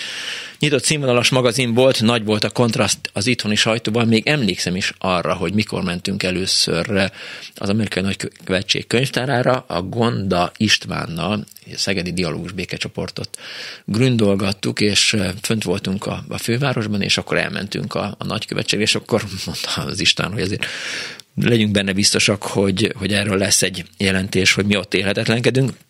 Minden is ott voltunk, és aztán később is nagyon sokat eh, jártam oda, és eh, innen is köszönöm a könyvtár segítségét, mert például azok a képek, amelyek Timár Péter moziklip című filmjének eh, első snitjei, amikor a galaxisról vannak ilyen nagyon szép képek, azok az amerikai nagykövetség egyik ilyen csillagászati könyvéből lettek, tehát hogy kölcsönadtam. Nem szoktak kikölcsönözni könyveket, de mindesetre akkor kölcsönadták ezt a könyvet, és akkor a trükkműteremben fölvettük ezt, és olyan, mintha mi lettünk volna ott az univerzumban. Zárójel nem voltunk ott. Aztán azt írja a hallgató, hogy ezeket vért 24 06 953, 24 07 953, és jó is mondta, a, a, hogy mondta a hallgató a zenei könyvtárat, mert minthogyha a zenei könyvtár, de most már lehet, hogy nem emlékszem jól, a Deák térről, ahogy indulunk a, a Pilvax felé, talán ott volt, minthogyha ilyen, ilyen indiai zenéket mentem volna oda fölvetetni még sok-sok évvel ezelőtt. Na, azt írja a hallgató, ha nem ott van a zenei könyvtár, akkor gyorsan írják meg nekem a hallgatók, hogy ott volt, vagy elköltözött. Azt írja az egyik hallgató, hogy a Karinti úti könyvtárba járok, könyveket kölcsönözök, valamint az és friss számát ott szoktam olvasni, vagy régebbieket hazavinni, kiolvasni, a közelmúltban pedig a fesztivál zenekar tagjai adtak szép kamara koncertet, nagy örömére felnőtteknek és gyerekeknek. Orvos mesélte Éresikító Fűrész, körülbelül 40 éve, hogy felszólítást kapott az Orvosi Egyetem könyvtárától, három vissza nem vitt könyv árát és késedelmi díjat szíveskedik a melléket csekken befizetni. Vette a fáradtságot és bement az Orvosi Egyetem könyvtárába, hogy ő nem is, nem is ezen az egyetemen végzett, ergo életében nem járt a könyvtárában, és könyvet sem kölcsönzött. Egy betege volt a pultos, aki később megsúgta neki, hogy rosszul állt a könyvtár, és a Telekom könyvből kimásolt címlistára kiküldték a felszólításokat. A sok elfoglalt orvos inkább befizette a néhány száz forintos csekket, mint hogy neki álljon vitázni, így lett bevételük már, mint az orvosi könyvtárnak, és megvehették a legújabb Marx Engels Lenins könyvet, illetve még Kardos Jós be is rakott egy, egy régi cikket, nem tudom, könyvtár van-e ebben a városban, Sasiban, ez Kína, ahol állandó helyünk volt, viszont a könyvolvasásnak egy érdekes módját láttuk. Az utcán elhelyezett kis faálványokra vannak téve a már rongyá olvasott könyvek, körülötte kis lócákon ülnek a gyerekek és öregek egyaránt, és ott olvasnak, kis olvasási díj lefizetése mellett. Ezek a könyvek hasonlítanak ami a régi eh, fillére, a mi régi filléres képregényeinkre kivitelben minden lapot egy teljes méretű kitöltő kép foglal el, alatta felirattal, nagyobb méretű könyvet. Itt kint nem láttunk, persze a hideg esős időre ezek a könyvtárak is eltűntek az utcáról. Ez valamelyik ilyen üzemi labban szerepelhetett ez a beszámoló, és egy hallgató van a vonal túlsó végén. Jó napot kívánok! Szervusz Miklós, Izlandról beszélek. Hello, szevasz, nagyon üdvözöllek. Én is én is jó reggelt kívánok a most ébredő kedves hallgatóknak, ahogy fél perccel ezelőtt mondtad. jó volt. Egy találós kérdés. Mi az a könyvtár, ami a mikorosztályunknak és a férfiaknak e, meghatározó élmény, élményt jelentett? Fú, nem tudom, esküszöm. Hát a honvédségi könyvtár. Na, akkor most jól megfogtál, mert egyrészt ugye nem jövünk elő katona történetekkel, de ahol én voltam katona, ott biztos nem volt könyvtár. Na mindegy, uh-huh. zárója bezárva.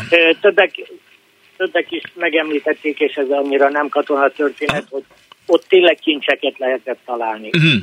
És a, az ellenőrzés pedig lehet mondani, hogy laza volt, ugyanis a könyvtáros az általában, ahogy letelt az ideje váltott, és hát nem úgy kezelte a dolgot, mint ha valaki ízé, szocialista munkahőseként 50 évig volt ugyanazon a helyen könyvtáros, uh-huh. és minden, minden rendben volt.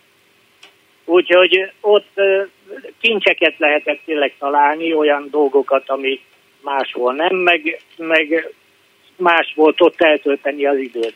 Hát az mindig, persze. És a, hogy nem is katonatörténet, de csak félig, hogy egyszer kikölcsönöztem Dostoyevskitől a feljegyzések a Holtak házából című könyvet, és akkor a könyvtáros beírta, hogy, hogy feljegyzések a hullaházból.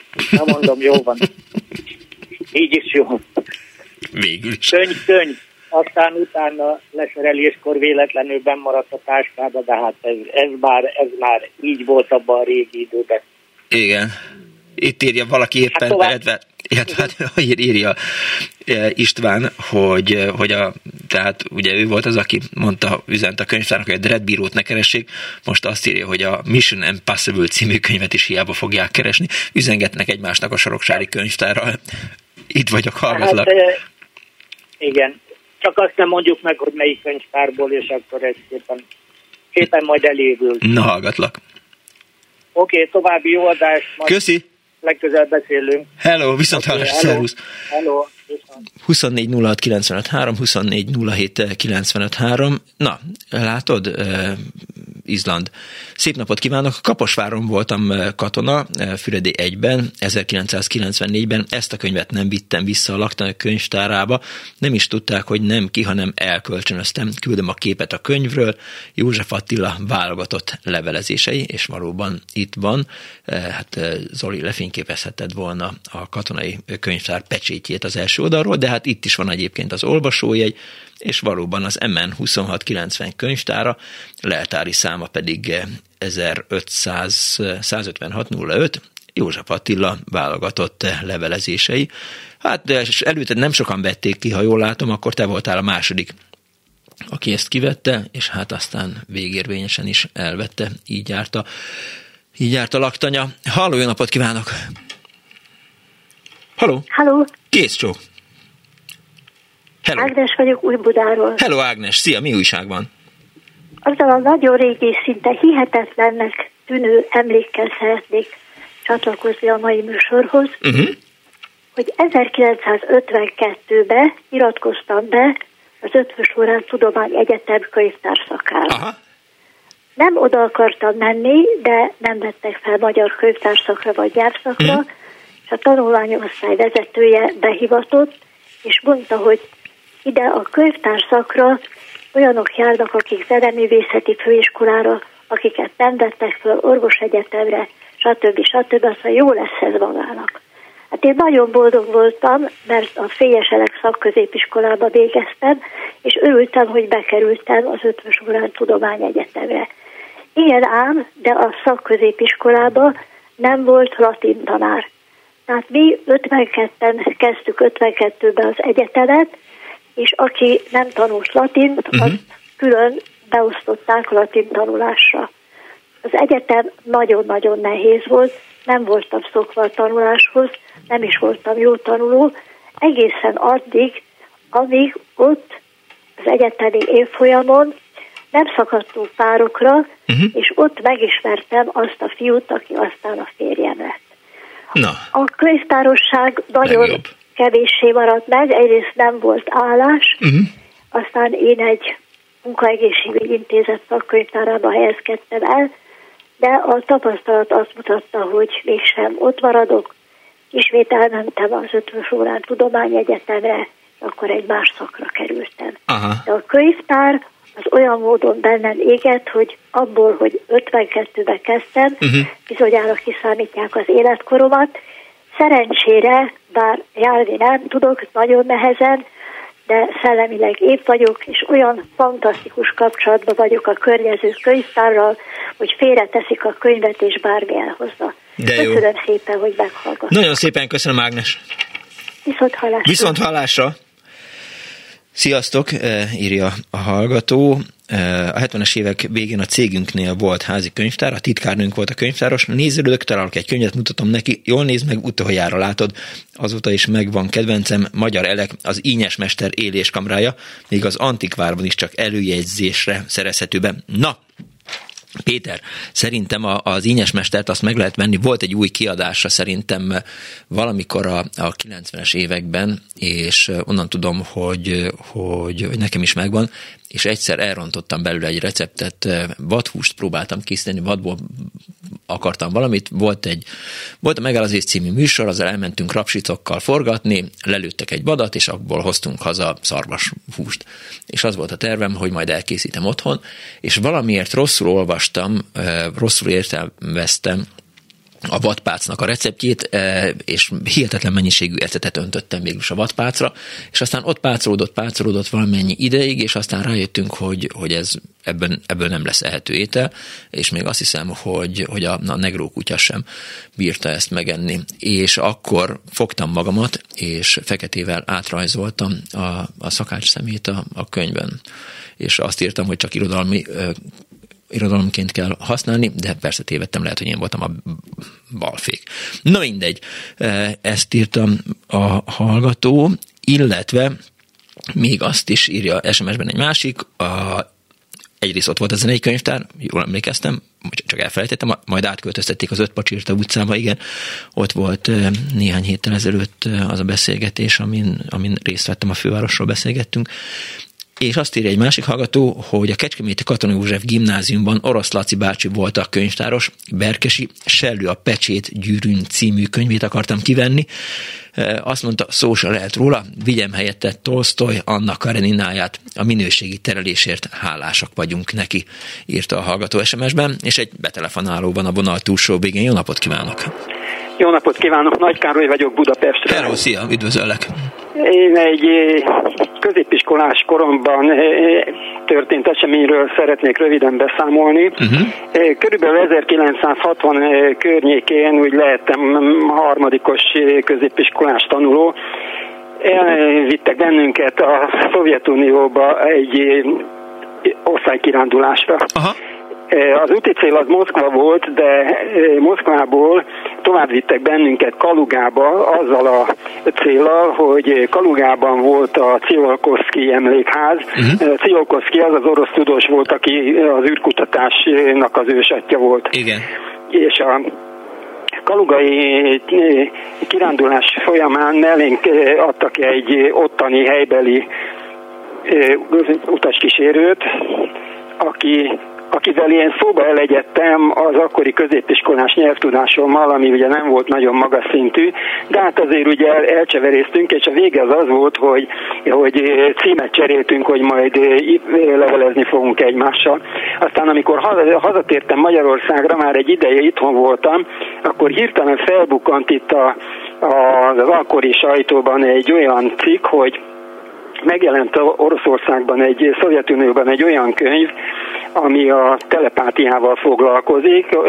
Egy az volt a címe a könyvnek, hogy Nusényien a rasztajányi, ami körülbelül annyit jelent, hogy sugalmazás a távolba, vagy hát ugye közismertebb nevén telepátiának mondják el. Uh-huh. És akkor én írtam ennek a levelező partneremnek egy levelet, hogy én rettenetesen szeretném megkapni ezt a könyvet, Magyarországon nem lehet megszerezni, hogyha uh-huh. ha talál rá lehetőséget, akkor küldjön nekem egy ilyen könyvet.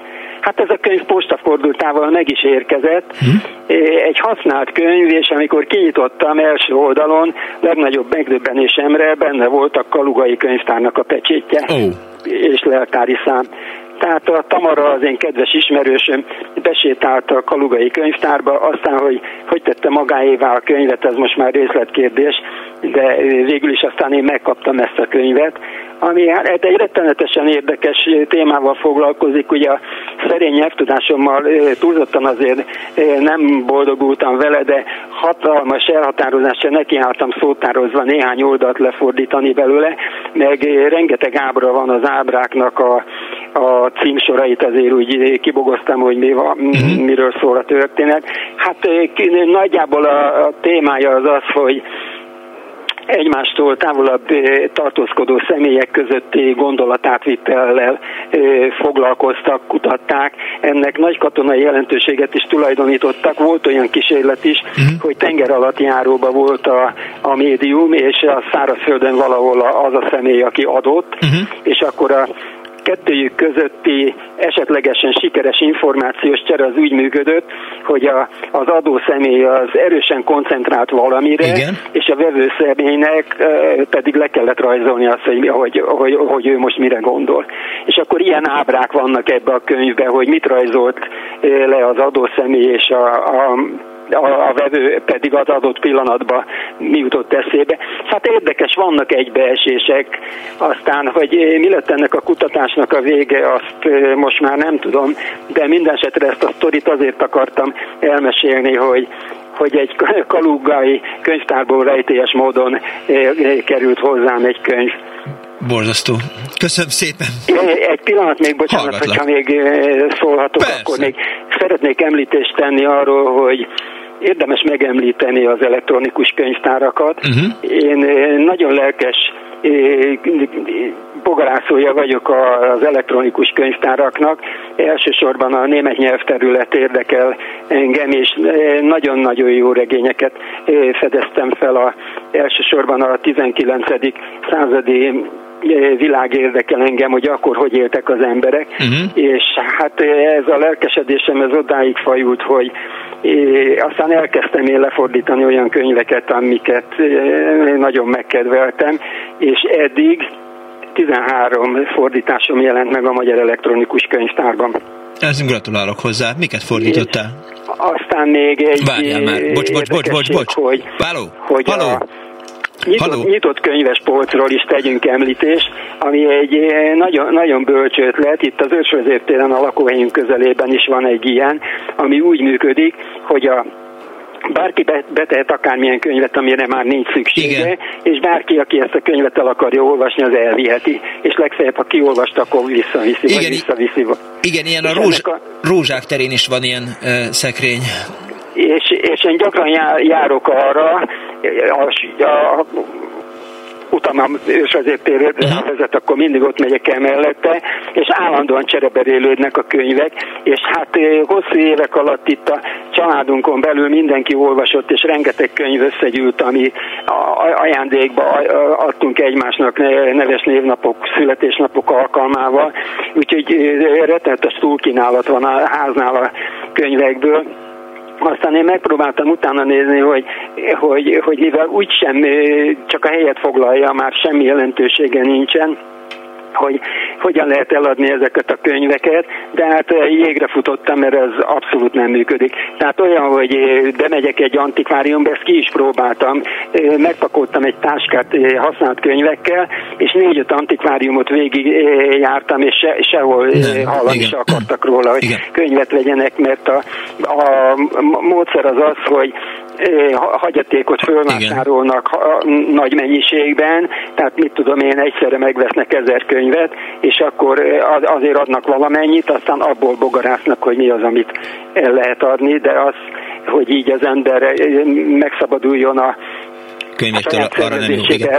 Egyenként használ könyveitől az egyáltalán nem működik. Azért hagy, egy már egy kicsit, hogy miket fordítottál németből? Én, németből, tehát én, én nagy olvasója vagyok a, a német regényeknek, uh-huh. és akkor a válogatás az rettenetesen macerás történet, mert ugye én bejutok egy elektronikus könyvtárba, aminek a, a katalógusa, a keresési lehetősége az olyan, hogy beírom a szerzőnek a nevét, vagy a címet, hogy mit keresek, és akkor van találat, akkor az ott megjelenik. Na de hát én a másik irányból próbálkozok. Én elkezdek keresni, és nem tudom, hogy mit keresek, csak jót akarok találni. Uh-huh. És ez már így ne, nem működik a katalógusnak a segítségével. Tehát eh, van egy Bajor eh, állami könyvtár Németországban, aminek én kiokumláltam, hogy a könyvei között hogy lehet válogatni, és arra a megoldásra jöttem rá, hogy amikor megjelenik a link akkor abban van egy eh, hosszú sok jegyű szám, mit tudom egy 12 jegyű szám, és hogyha ennek a számsornak az utolsó számjegyét elkezdem növelni, mit tudom én 409 az utolsó három szám, ott arra megjelenik egy könyv, és akkor, akkor ha az nem érdekel, akkor a, a linkben kijavítom a, az utolsó számjegyet a 9-et 10-re, uh-huh. és akkor megjelenik egy másik könyv. Ja. És akkor ezzel a módszerrel, hát ez egy marhamacerás dolog, eh, el, elkezdtem keresgélni, és akkor amikor a cím alapján úgy éreztem, hogy ez a téma engem érdekel, azokat letöltöttem, és elkezdtem olvasni. Na most vagy jó a könyv, vagy nem jó, tehát nekem vagy tetszik, vagy nem tetszik, és a módszer az az, hogy az első 50 oldalon belül, ha nem nyeri el a tetszésemet, akkor, akkor dobva van, és akkor keresek egy következőt.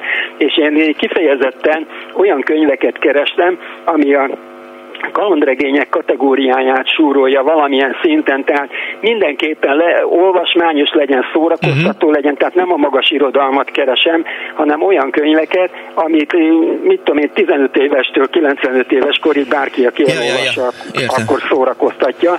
És hát az egyik kedvenc szerzőm, akinek a, a kínálatából több könyvet lefordította már, az a Friedrich Gestecker nevű úriember volt, uh-huh. Németországból Amerikába kivonult, tehát körülbelül ilyen 1850 környéki időről beszélünk.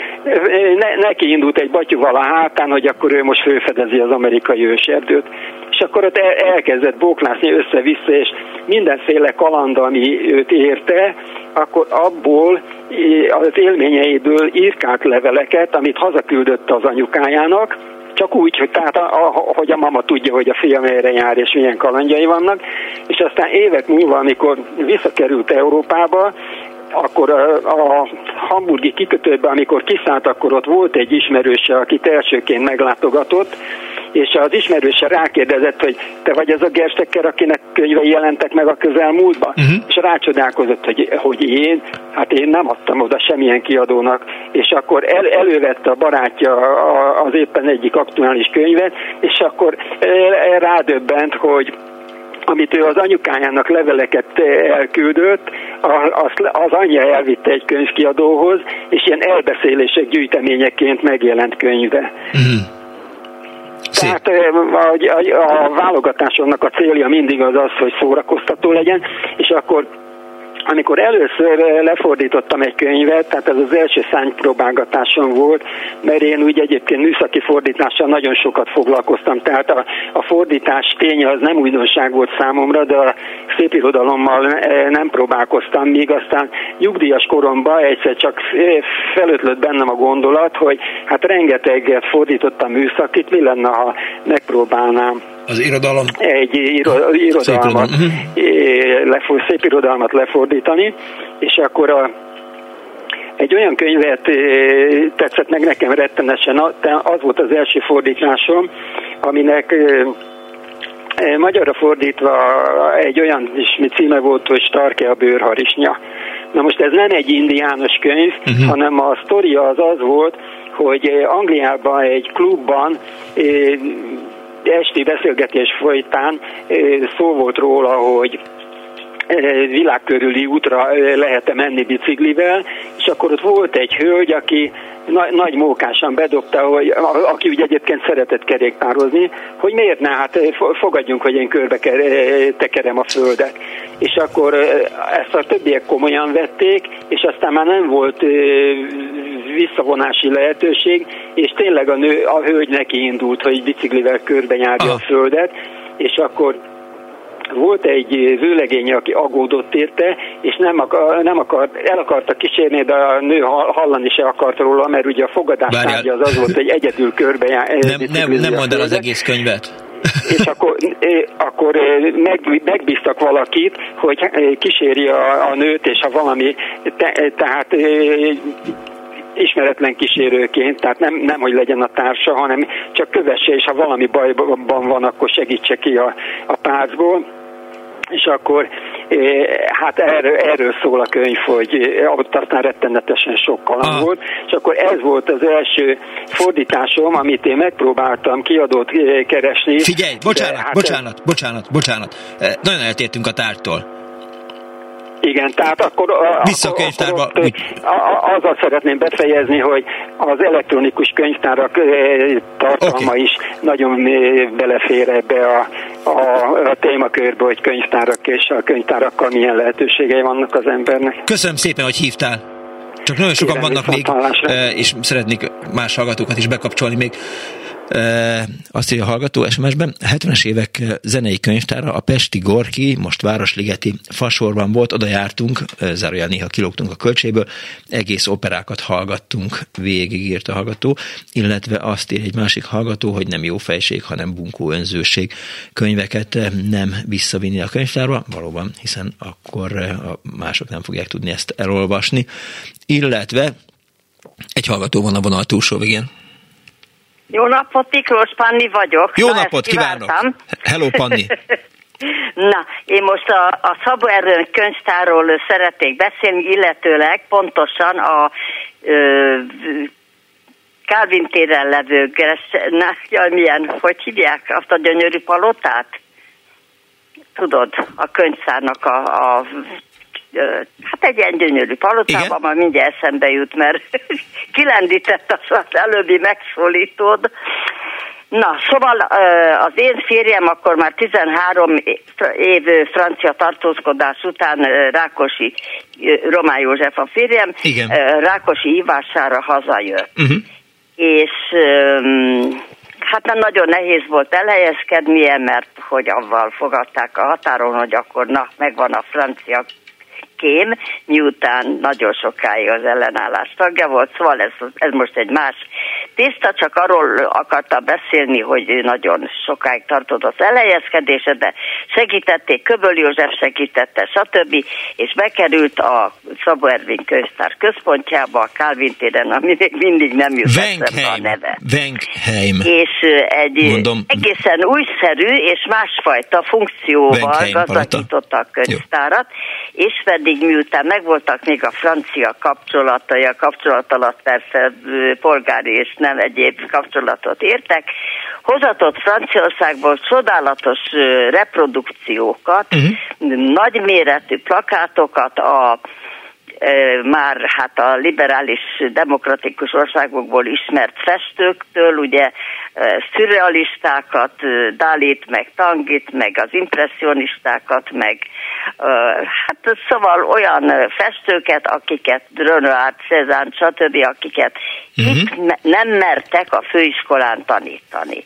Ez az a korszak volt, amikor Bernáték és a többiek, szóval Stalin halála körüli korszak volt az 53-as években.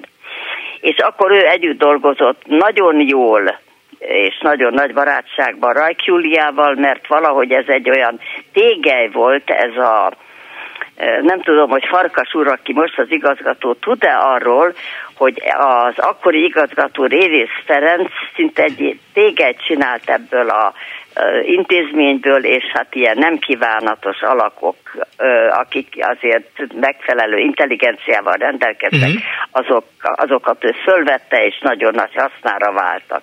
De amit el akartam mondani a plakátokról, hogy a, na megvan, Venkheim palota. Azt mondtam, a csak nem figyelsz rám. gyönyörűséges lépcsőháza van, és óriási falfelületek.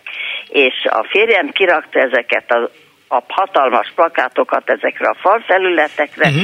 amit a főiskolának a diákjai, egyetem diákjai megtudtak, hogy van itt egy olyan könyvtár, ahol, ahol olyan képeket láthatnak, amelyek nem tantárgyak, amelyek szinte tilosak, amiről még beszélni sem szabad, hát ugye mondom, ez a Rákosi korszakban volt, és elkezdtek özönleni a Szabó Ervin könyvtárba, és a legnagyobb csodálattal nézték ezeket a reprodukciókat, amelyek tényleg nagyon magas rang, rendű nyomtat, nyomtatásra rendelkeztek, na most ez jó mondat volt. És szóval gyönyörű reprodukciók uh-huh. voltak magyarán, és akkor ez a rengeteg diák, hogy hát ha már ott volt ugye a könyvtárba, hát akkor már be is iratkozott, tehát megnőtt az olvasók száma is, és hát megnőtt ezeknek a gyerekeknek ugye a, a tudása, meg az érdeklődése, meg hát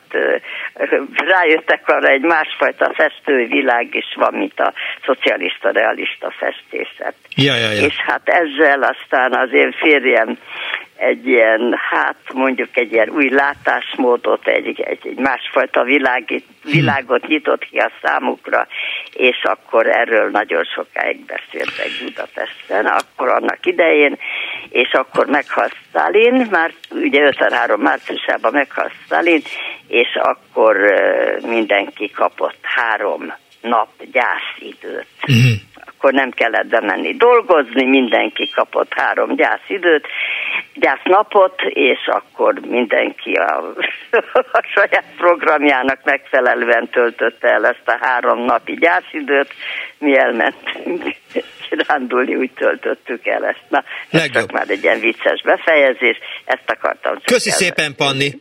Venkheim Palota. Venkheim Palota, Mondtam igen, közben is, csak Venkheim. nem hallottad, mert összebeszéltünk. Köszi szépen. Szia!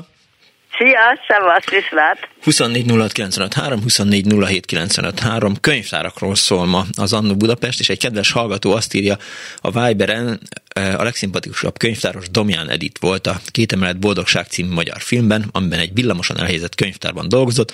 Tényleg volt ilyen mozgó könyvtár Budapesten? Írja Szabó György Budapestről.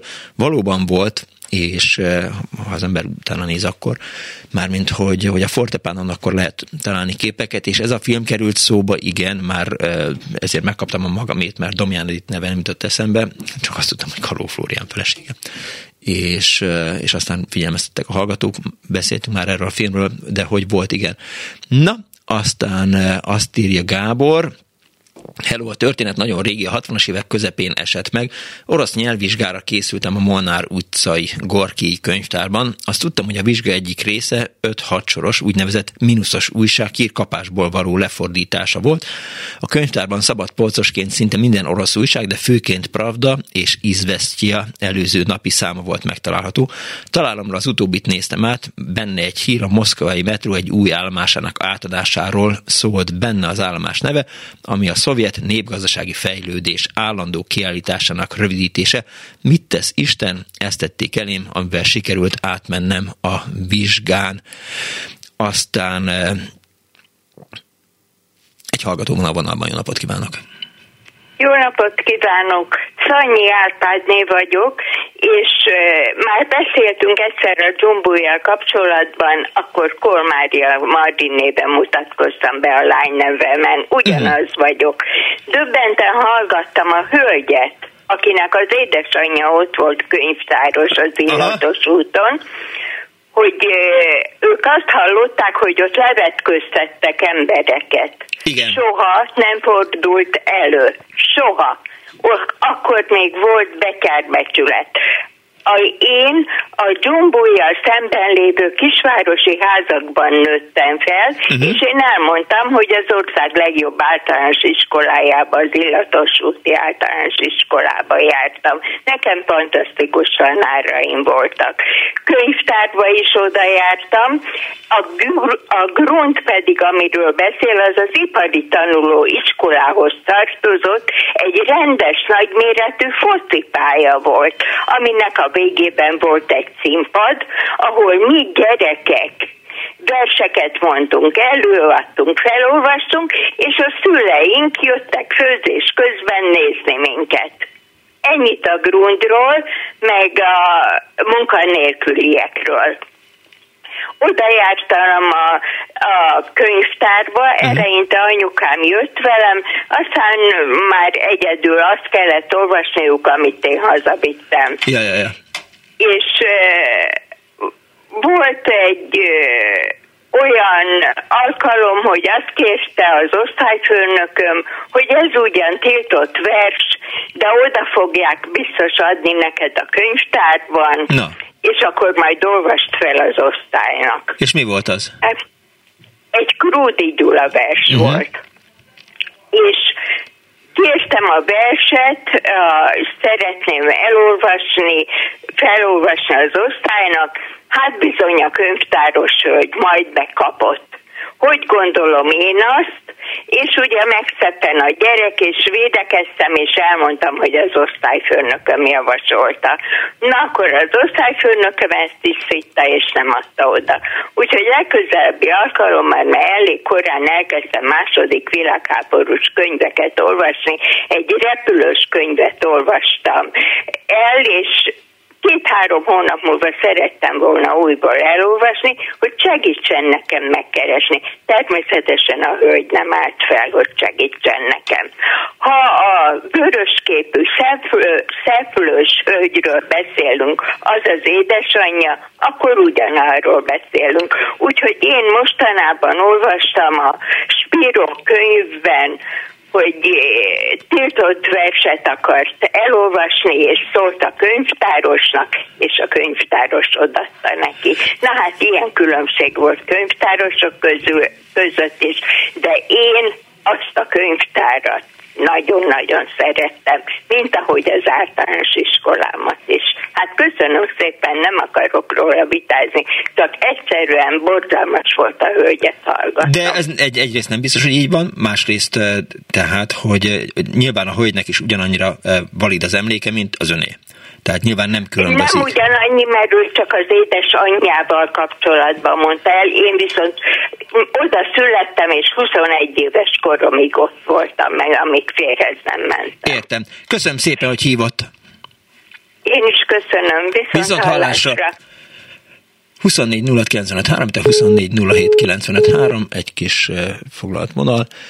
Aztán azt írja, nem írja, itt van a hallgató. Jó napot kívánok! Haló? Dani, elveszem tőled a billentyűket, ha fieséget csinálsz. Haló? Haló, jó napot kívánok! Ja, ja, van egy kis technikai probléma, igen, tehát, hogy valaki elveszett, valaki megtaláltak, vagy most kerül be a hallgató a vonalba. Ja, ez történt. Nem, ez biztos egy másikat toljál föl, légy túl. Louis.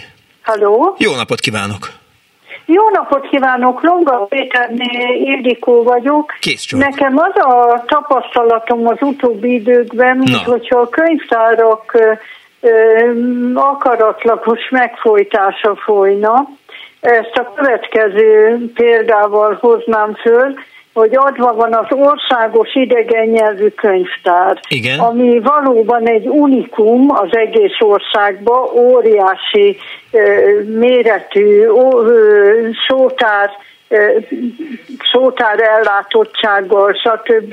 Igen. folyóiratokkal. Kezdődött azzal, hogy tavaly olyan szintű újságok megszűntek, mint például a Spiegel, a francia Lír, uh-huh. meg egyebek. Na most az idén még ezt is felülmúlva oda mentem néhány héttel ezelőtt, és rögtön az előtérben mondták, hogy ide be se lehet lépni, se ruhatárba, se mosdóba, sehova. Ha van nálam könyv, azt leadhatom, de a ö, kölcsönzés a szabadpolcokról megszűnt. Ott van egy-két könyvbölcső, ami a utóbbi idők újabb könyveit tartalmazza, de hát uh-huh. ugye az egy minimális mennyiségű, és hát ez részükről így be van fejezve. Most még azt szeretném ezt hozzátenni, hogy ez a országos idegen nyelvű könyvtárat tavaly valamikor hozzácsatolták az országos Széchenyi könyvtárhoz, ami a várban Igen. van, ami a régi időkben este nyolcig nyitva volt, most délután ötig van nyitva. Mm. Ez a visszatérve erre a Molnár utcai idegen nyelvű könyvtárra, ez tíztől fél kettőig. Hát ez eleve az összes dolgozó embert kizárja. Igen. Mert még ugye oda is kell érni, és egy könyvtárban az ember nem 10 percet tölt, pláne ha valamit meg szeretne szerezni, vagy átnézni, vagy olvasni, uh-huh. és szóval ez, ez egyszerűen felháborító. Hát itt Budapesten, ahol rengeteg nyelvszakos egyetemista tanul, de vannak olyan egyetemek, ahol eleve idegen nyelven folyik az oktatás. Hát milyennek az értelme? Hát ez felháborító, és most még azt szeretném mindehez hozzátenni, Na.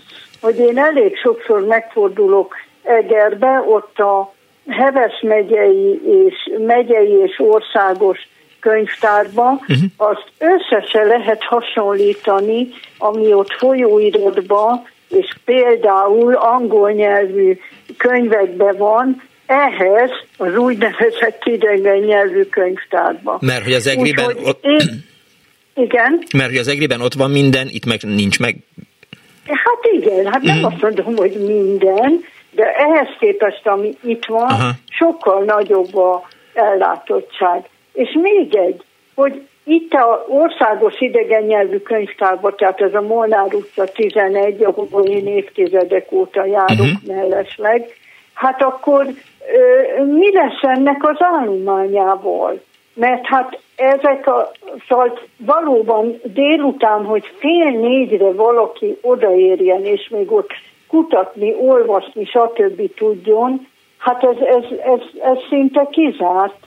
Hát hogy képzelik ezt, és akkor mi lesz ezzel az óriási állományjal, ami a felmóhalmozódott évtizedeken át, és nem csak könyvek, hanem DVD-k, CD-k. Van egy nagyon komoly zenei részleg ebben a Molnár Régen, hát arról már nem is beszélek, hogy hogy ö, ilyen kis kamarakoncertek, mm. könyvbemutatók, ez teljesen megszűnt. Hát, és tudja, én azon csodálkozom legjobban, hogy tévébe, rádióba ez senkinek nem tűnik fel, erre senki nem kérdez rá. Hát, de most... hát mostanában, amikor a nyelvtudás egy, egy minimum, a fiataloknak is, meg, meg egyáltalán mindenkinek. Hát ez senkinek nem tűnt föl. Én szerintem ez a ö, akaratlagos megfolytása ennek a területnek, annál is inkább, hogy lehet, hogy rossz hiszemű vagyok, de ott a ö, könyv, a Molnár utca 11 mellett, ott volt régen a 11. kerületi, vagy 10. kerületi művelődési központ, és ott most nyílt egy butik hotel. Uh-huh. Hát lehet, hogy majd ö, itt is az egészet kibelezik, a könyveket, CD-ket, DVD-ket, stb. És ebből is hotel lesz, és valaki ebből jól meggazdagszik. Hát ez már, ez már, akar igen, tanulni, igen. azt csinálja a saját igen.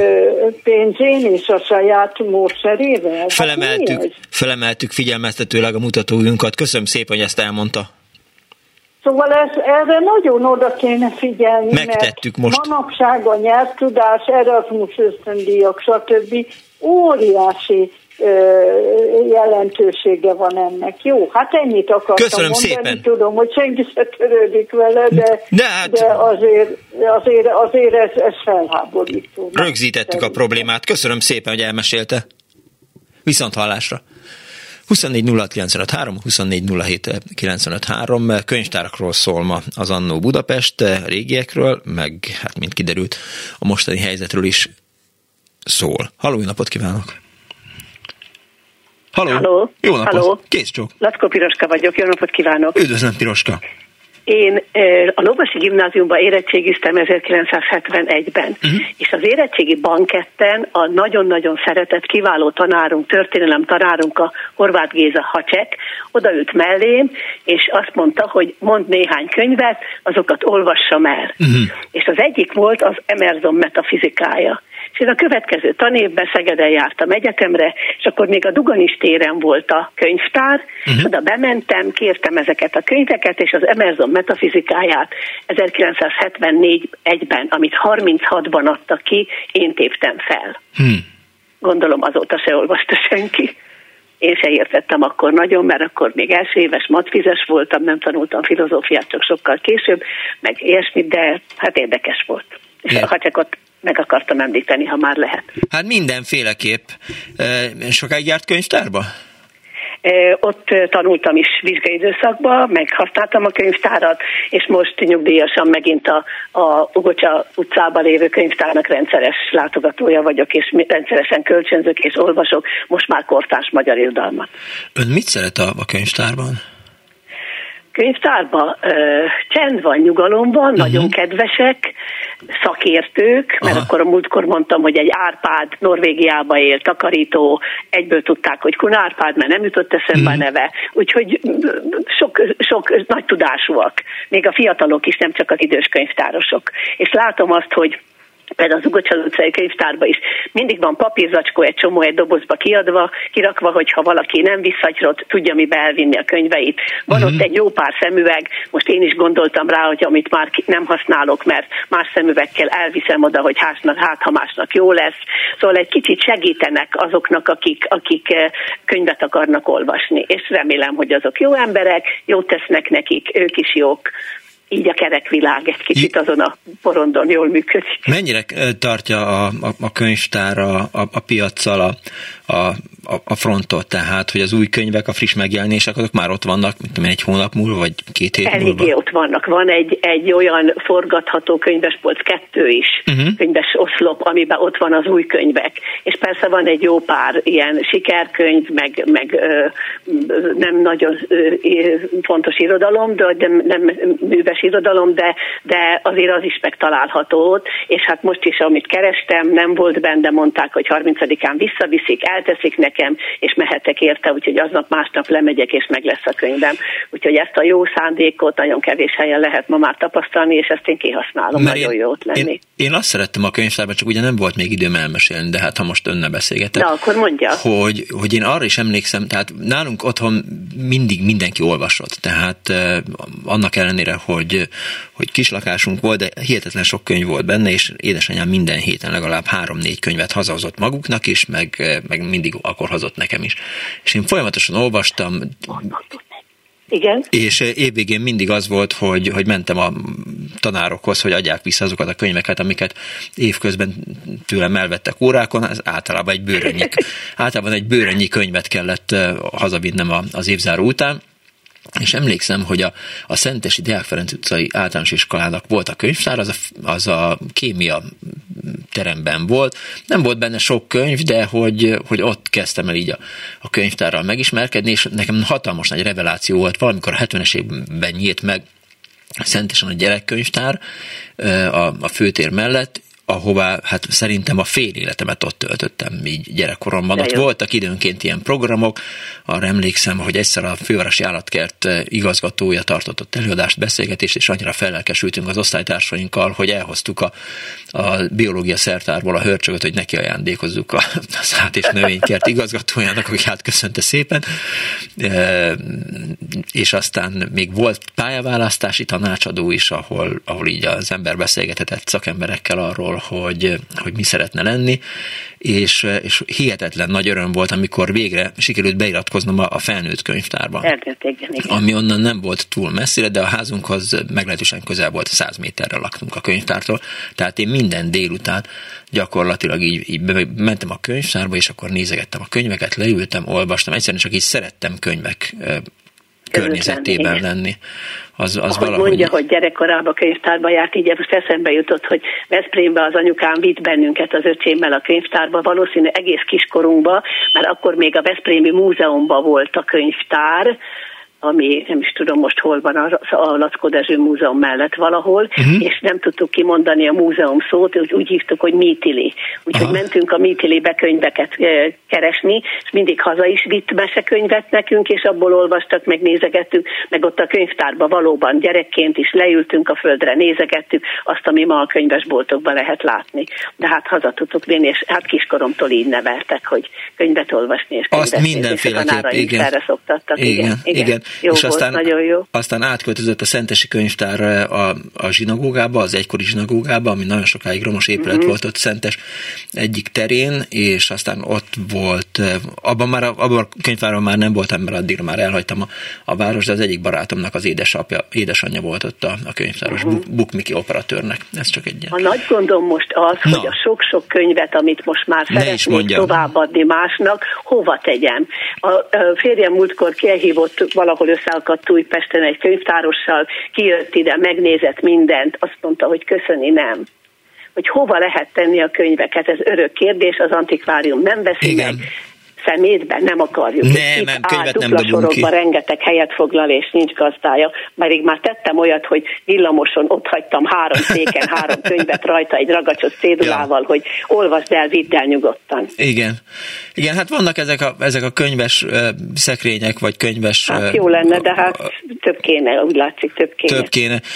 Nekem is ez állandó, tehát amikor szentesen megyek, akkor anyám állandóan jön, hogy, hogy mi lesz azokkal a könyvekkel a halál után, és mondtam, hogy ki fogjuk találni, és meg ráadásul ugye nagyapámnak a könyve is nálunk vannak, tehát hihetetlen, nem, igen, de hát nálunk otthon is ez annyi könyv van, hogyha egyszer költözni kell, akkor, akkor, akkor, akkor nem tudom, kérdés, hogy mi lesz a vége. az ember a fenekén nem költözik, hiszen megy egy nyugdíjas otthonban, mert nincs hova tenni az 5000 másik könyvet. Igen, és, Úgyhogy nagy kérdés. és le kéne már szoktam, most már múltkor azt csináltam, hogy, hogy elkezdem kipakolni a zsebemből az apró pénzt, mert ha egy könyves szekrény mellett, könyves szekkér mellett elmegyek, uh-huh, akkor biztos, biztos megnézem, és aztán van egy-két szerző, aminek mindenféleképp megveszem a, a művét csak azért, hogy, hogy ne legyen ott, hanem otthon legyen. Na mindegy. Hát igen. Bolondok hát vagyunk. Már ott tartok, hogy nem veszek könyvet, mert drága, igen. és ott a könyvtárban megtalálom a frisset is, úgyhogy ez szerencse. Mert már úgyse fér, nagy költség, úgyhogy a könyvtár az, az nagyon fontos és jó a mindennapjaimban.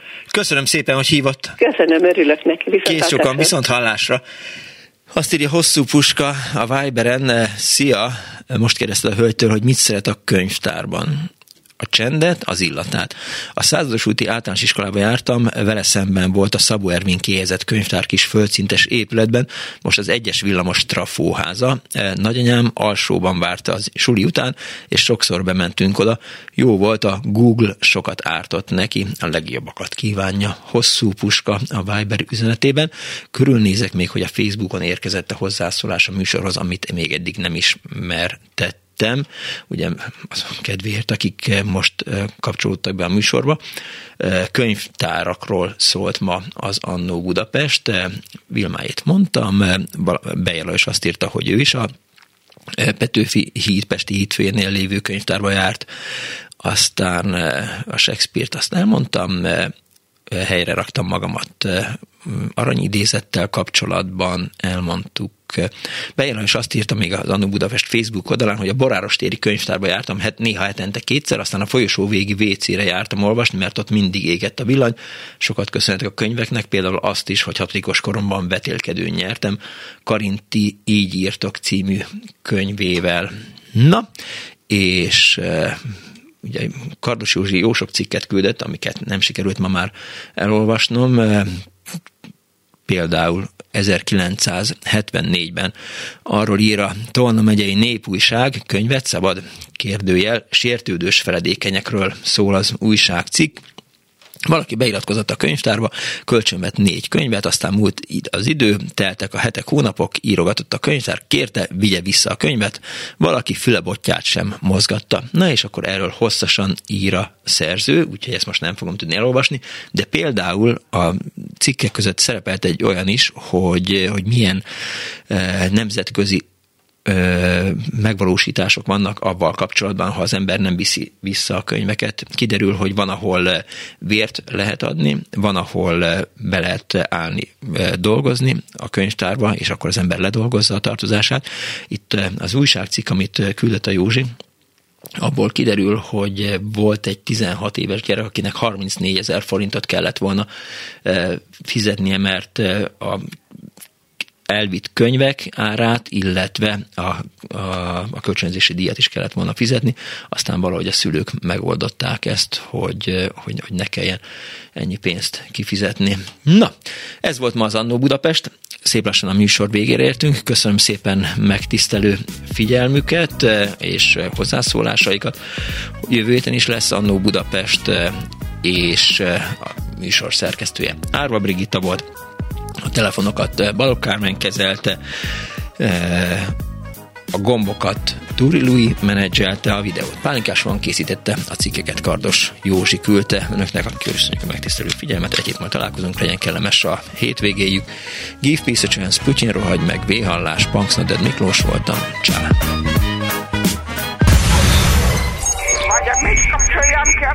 csá! bocsánat. Igen, igen, igen. Elnézést. Jó napot kívánok!